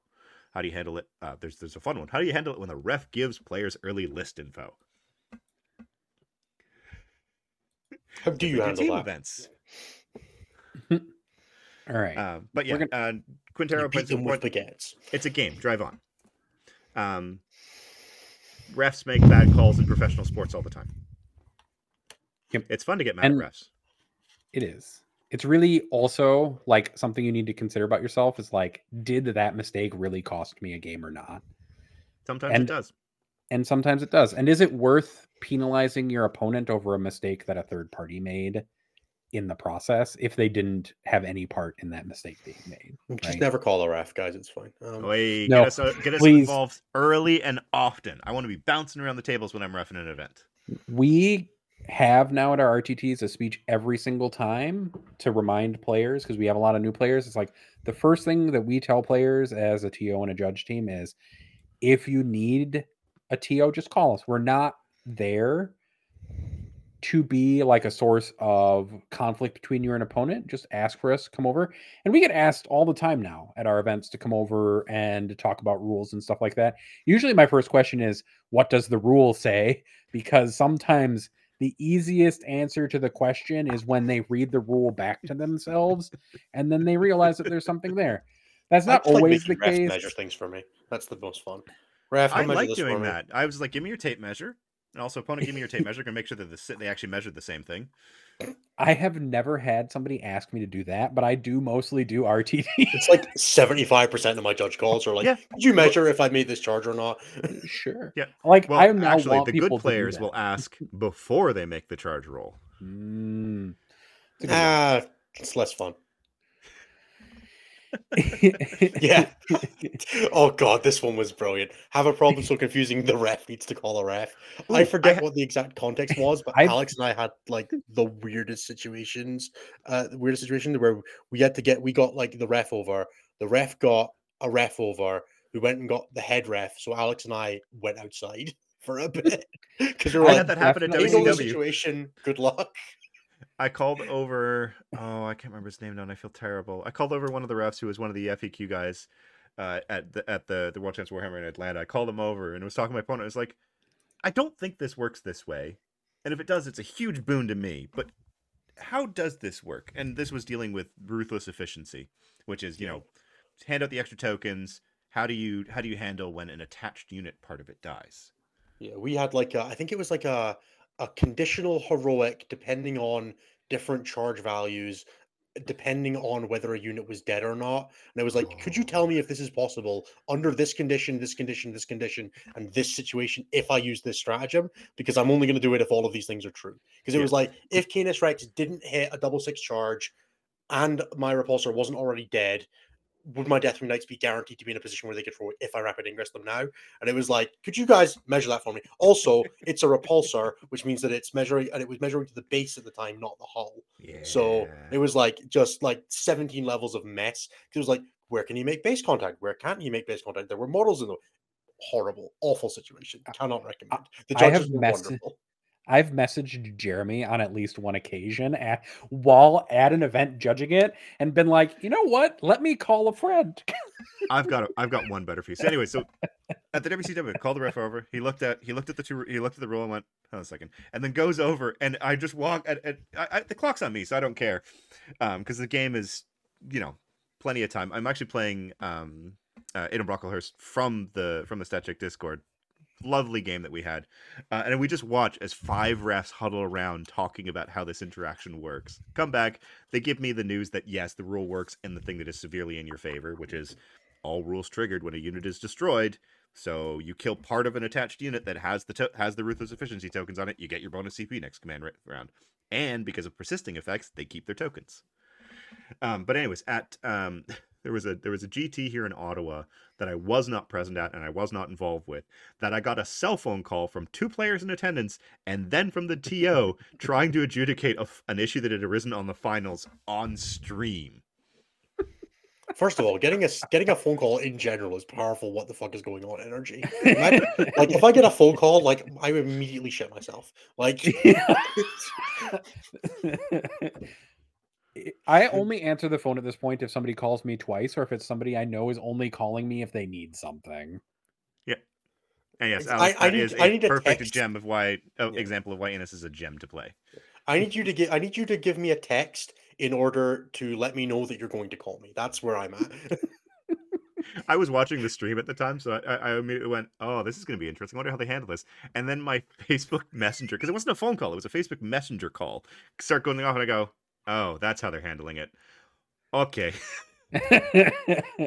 um, all right, we're gonna go to the next question, which is Scott's question. Any hopes for the slate? Like in changes, or do we have hope for the really slate? this at this point. Just get me out, man. Get me out. knock down Eldari, knock down CSM, probably knock down Votann, maybe trim a little bit off of Sisters. I'm not Yes, We're hoping. at fifty four percent win rate. Chill. Yeah, but the thing is, as soon as you start knocking other things down, they start coming up. Um, I'm not expecting any changes to first Necrons, but I would love to see changes to Wraiths and Satans. How do you Yep. pronounce that word? Satan? Is it Satan? Catan, Satan, I don't Catan. know. It's We need a Pokemon, judge. We need a we need a judge call where we can call See, I somebody pronounce from it the Black Satan Library because team. it's not Settlers of Catan. Look to me. Man, I've been calling Big- it Settlers of Catan forever. No, it Right. is, but like it has the A in there, whereas the Ah, Transcendent fair. doesn't have an A in there. So Catan are bigger Mm. Pokemon copyright infringement than Power World is, and I'm leaving it at that. that is not even remotely true, and we can have a longer discussion about that at a different time. Um, all right. Is there anything weird you want to be viable post slate? Tyranids. Um, I would love the court already of the, viable. You be quiet. I want the court of the Archon to be viable. It That'd does be have some very cool rules. So yes, Yeah. I agree with that. Um, of what I currently have, I want robots to be good for AdMech. Like Brian already quite likes those, so The maybe Castellans? yeah. Brian was telling me he's still he was running for them and all of it in his list of admech that like the best list of admech he's found. So Somebody, somebody at our RTT is running just Castellans, Yeah, basically. it's winning by more than ten. Anthony, I played CSM at a practice this weekend and I 20 0 somebody. It felt so good. yeah, Quick Yeah, seems Ashley, fine. Like the yeah, Archon is a pretty fifteen good points data off, sheet. and it's probably great. Yeah. That's the difference between a good to a great data sheet, though, right? Yep. I would like them to be great. Um, and give Custodes and Knights some love for Cliff's sake. No, Don't do that. I didn't say no. make them good. I just said Nope. give them some love. no, no, no, no, no. They no, gotta no, feel no, like they're doing better. Again, feel like they've been heard, No, not necessarily don't- fix the problem. no. No, don't do Okay. it. All right, we're gonna go to the next question. Uh, Er- Eric has a question. I don't think he's had a question in a while. Uh, which is high stat check. I've won my get- l- Anthony gets last five local RTTs in a row. Am I bullying my local group and should I just go to a GT already? Any advice for that particular transition? Uh, just do it. You'll be fine. Um, also, consider sandbagging your list a little bit and trying some stuff instead of just playing the best thing you have access to. Um, to try and up the challenge, Challenge level for yourself. yourself. Yeah. Take 1500 points. Not I guess even we're playing once. Eldar. Um, the next question from Chris is: How many monoliths will Manny run now? None, because he's running 18 wraiths.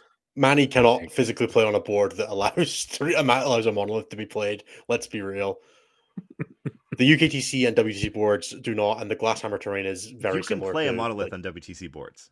You cannot. Shut up. Hundred percent can. We've been In testing. it. It's Hypercrypt, very you fun. can. Yeah, in I'm sure Hypercrypt, it's so much fun. I, I mean, okay, in Canada where your opponents don't screen you, I'm sure it's wonderful. But for the rest of the world where we play against people with brain So about cells that scrim, brain dead, Innes. Which one of you guys it's placed higher last year in the. WTC though? Uh, yeah, Scotland did. Oh, yeah. Thanks for that one. you're welcome. I'm just let I'm just ending this early so that we don't have to listen to Innes trash talk for another 20 minutes. I don't think Alright. there's Now 20 gonna minutes go of to- trash talk material on Canada. We're gonna- There'd have to be things worth Oh, talking about. Innes, Innes, Innes. Okay, I'm sure it'll beat Chris Haynes in a practice game. okay. I Starred twenty him in super- sorry, nineteen won him in our last game. So yeah, sure, you could. God damn it. That's the problem. Is it's very accurate trash talk. All right. He thought Custodes was a First, 10 for 10 and a things triple that we've spinner Eldar. got starred in the back chat, um, which means that I need to an- I need to ask them, or at least talk about them. Thank you, Tim Penny, for continuing to funnel funds through super chats. This time, $1.99 for the Stat Check Monolith Fund. I'll take it. I'll buy a monolith and paint it. I love that model. I don't know.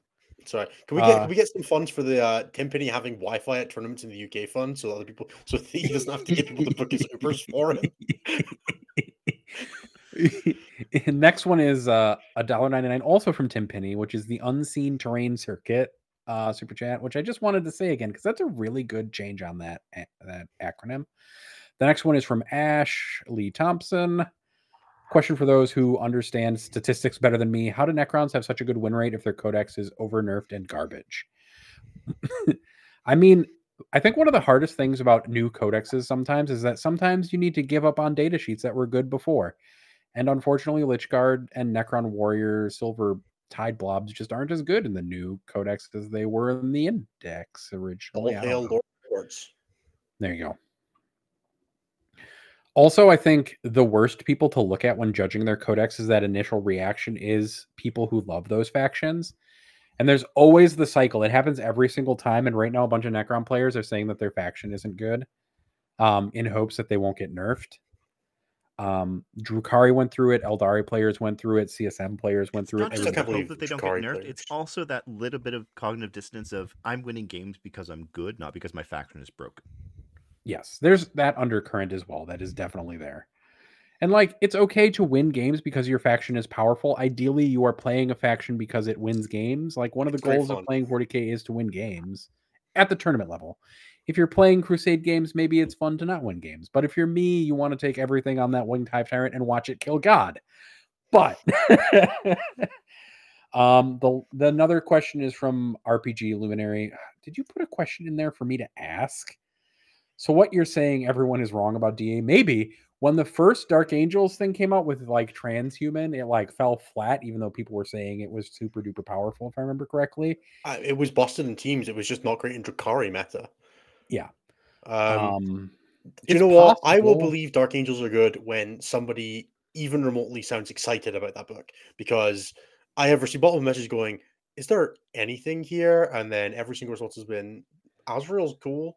Um, And then the question from RPG Luminary, thank you for the two dollar super chat. Uh, is Will Stat Check ever put on a major slash super major? We have like been a sponsor for several things, and we're a sponsor for a.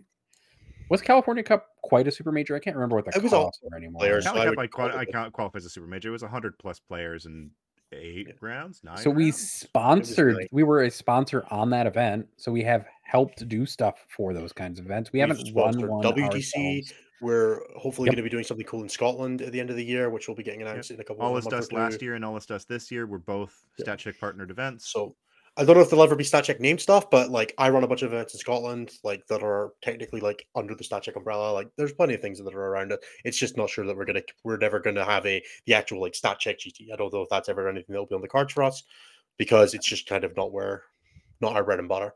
But we're happy to support cool things where we see them being done and around, or when they're being done by the the host of StatCheck outside of the StatCheck umbrella. We do independently all run events like Innes said. Innes is running tournaments in Scotland. Jeremy helps run tournaments in Canada and judges them. And I, guys. I run stuff on the RTT level in Chicago with a group. So like we all do stuff. Obviously, the Poland boys do their events in Mhm. Poland. Like there's plenty going on. Yeah. Um, do we have any more questions? StatCheck will continue to do cool things. in here? I Um, don't think I saw any more. And yes, uh, AJ, I will be bringing them up tomorrow if I can get across the bridge because I am not convinced that's going to be possible right now with the weather. Oh, Also, getting the icy f- rain too. No, we have like what we're getting. storms, like set, like sixty mile an hour winds and stuff. It's you know going all Mm. What's a mile? But About 11, 11 Liam, V- Liam VSLs. it's 11 now. 11. No, Liam seven was a kilometer. well, Like we did the. Yeah, RPG Luminary. If you like RTTs in Chicago, join the Grimdark Filthy Casuals group, and we run RTTs in Chicago itself. Um,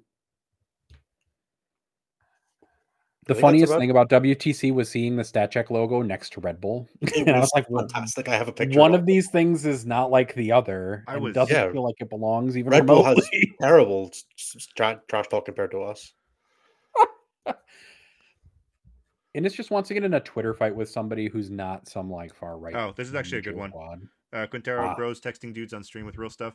Um, generally speaking, my my rule of thumb is that, and this is this is actually really difficult because, um, so many people are using tabletop battles. I use it for scoring. Um, it's a tough one. Um, Look, so I something- actively play Marvel Snap during my opponent's turn, so sorry.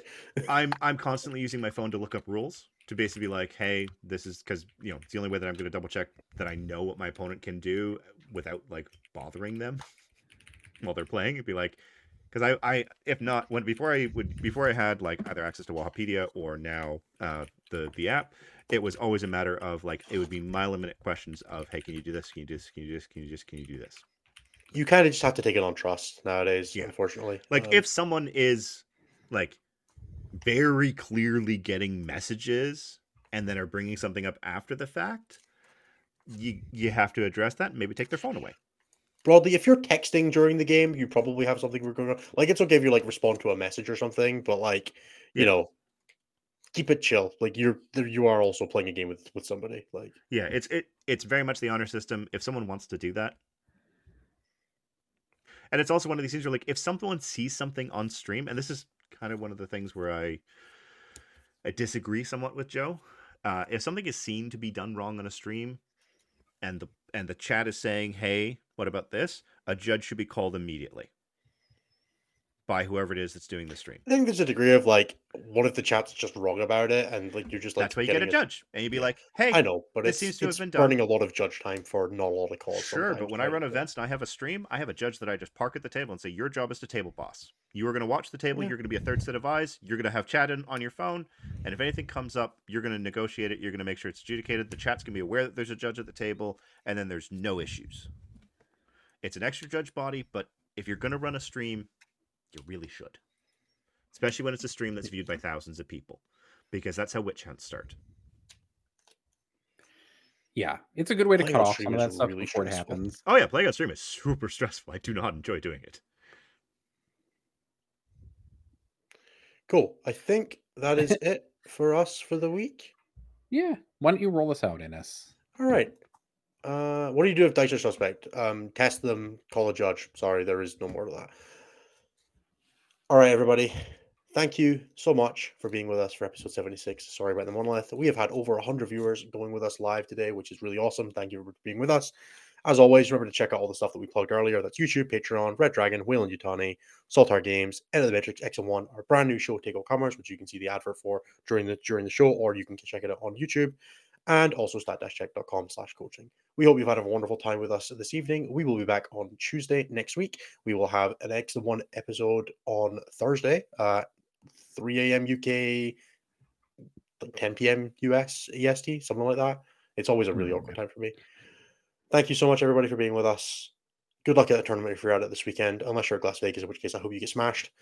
Um, that's all I got. Nathan, anything to say? Bye bye. For more shows like this, check out the Goonhammer Media Network. More info at media.goonhammer.com.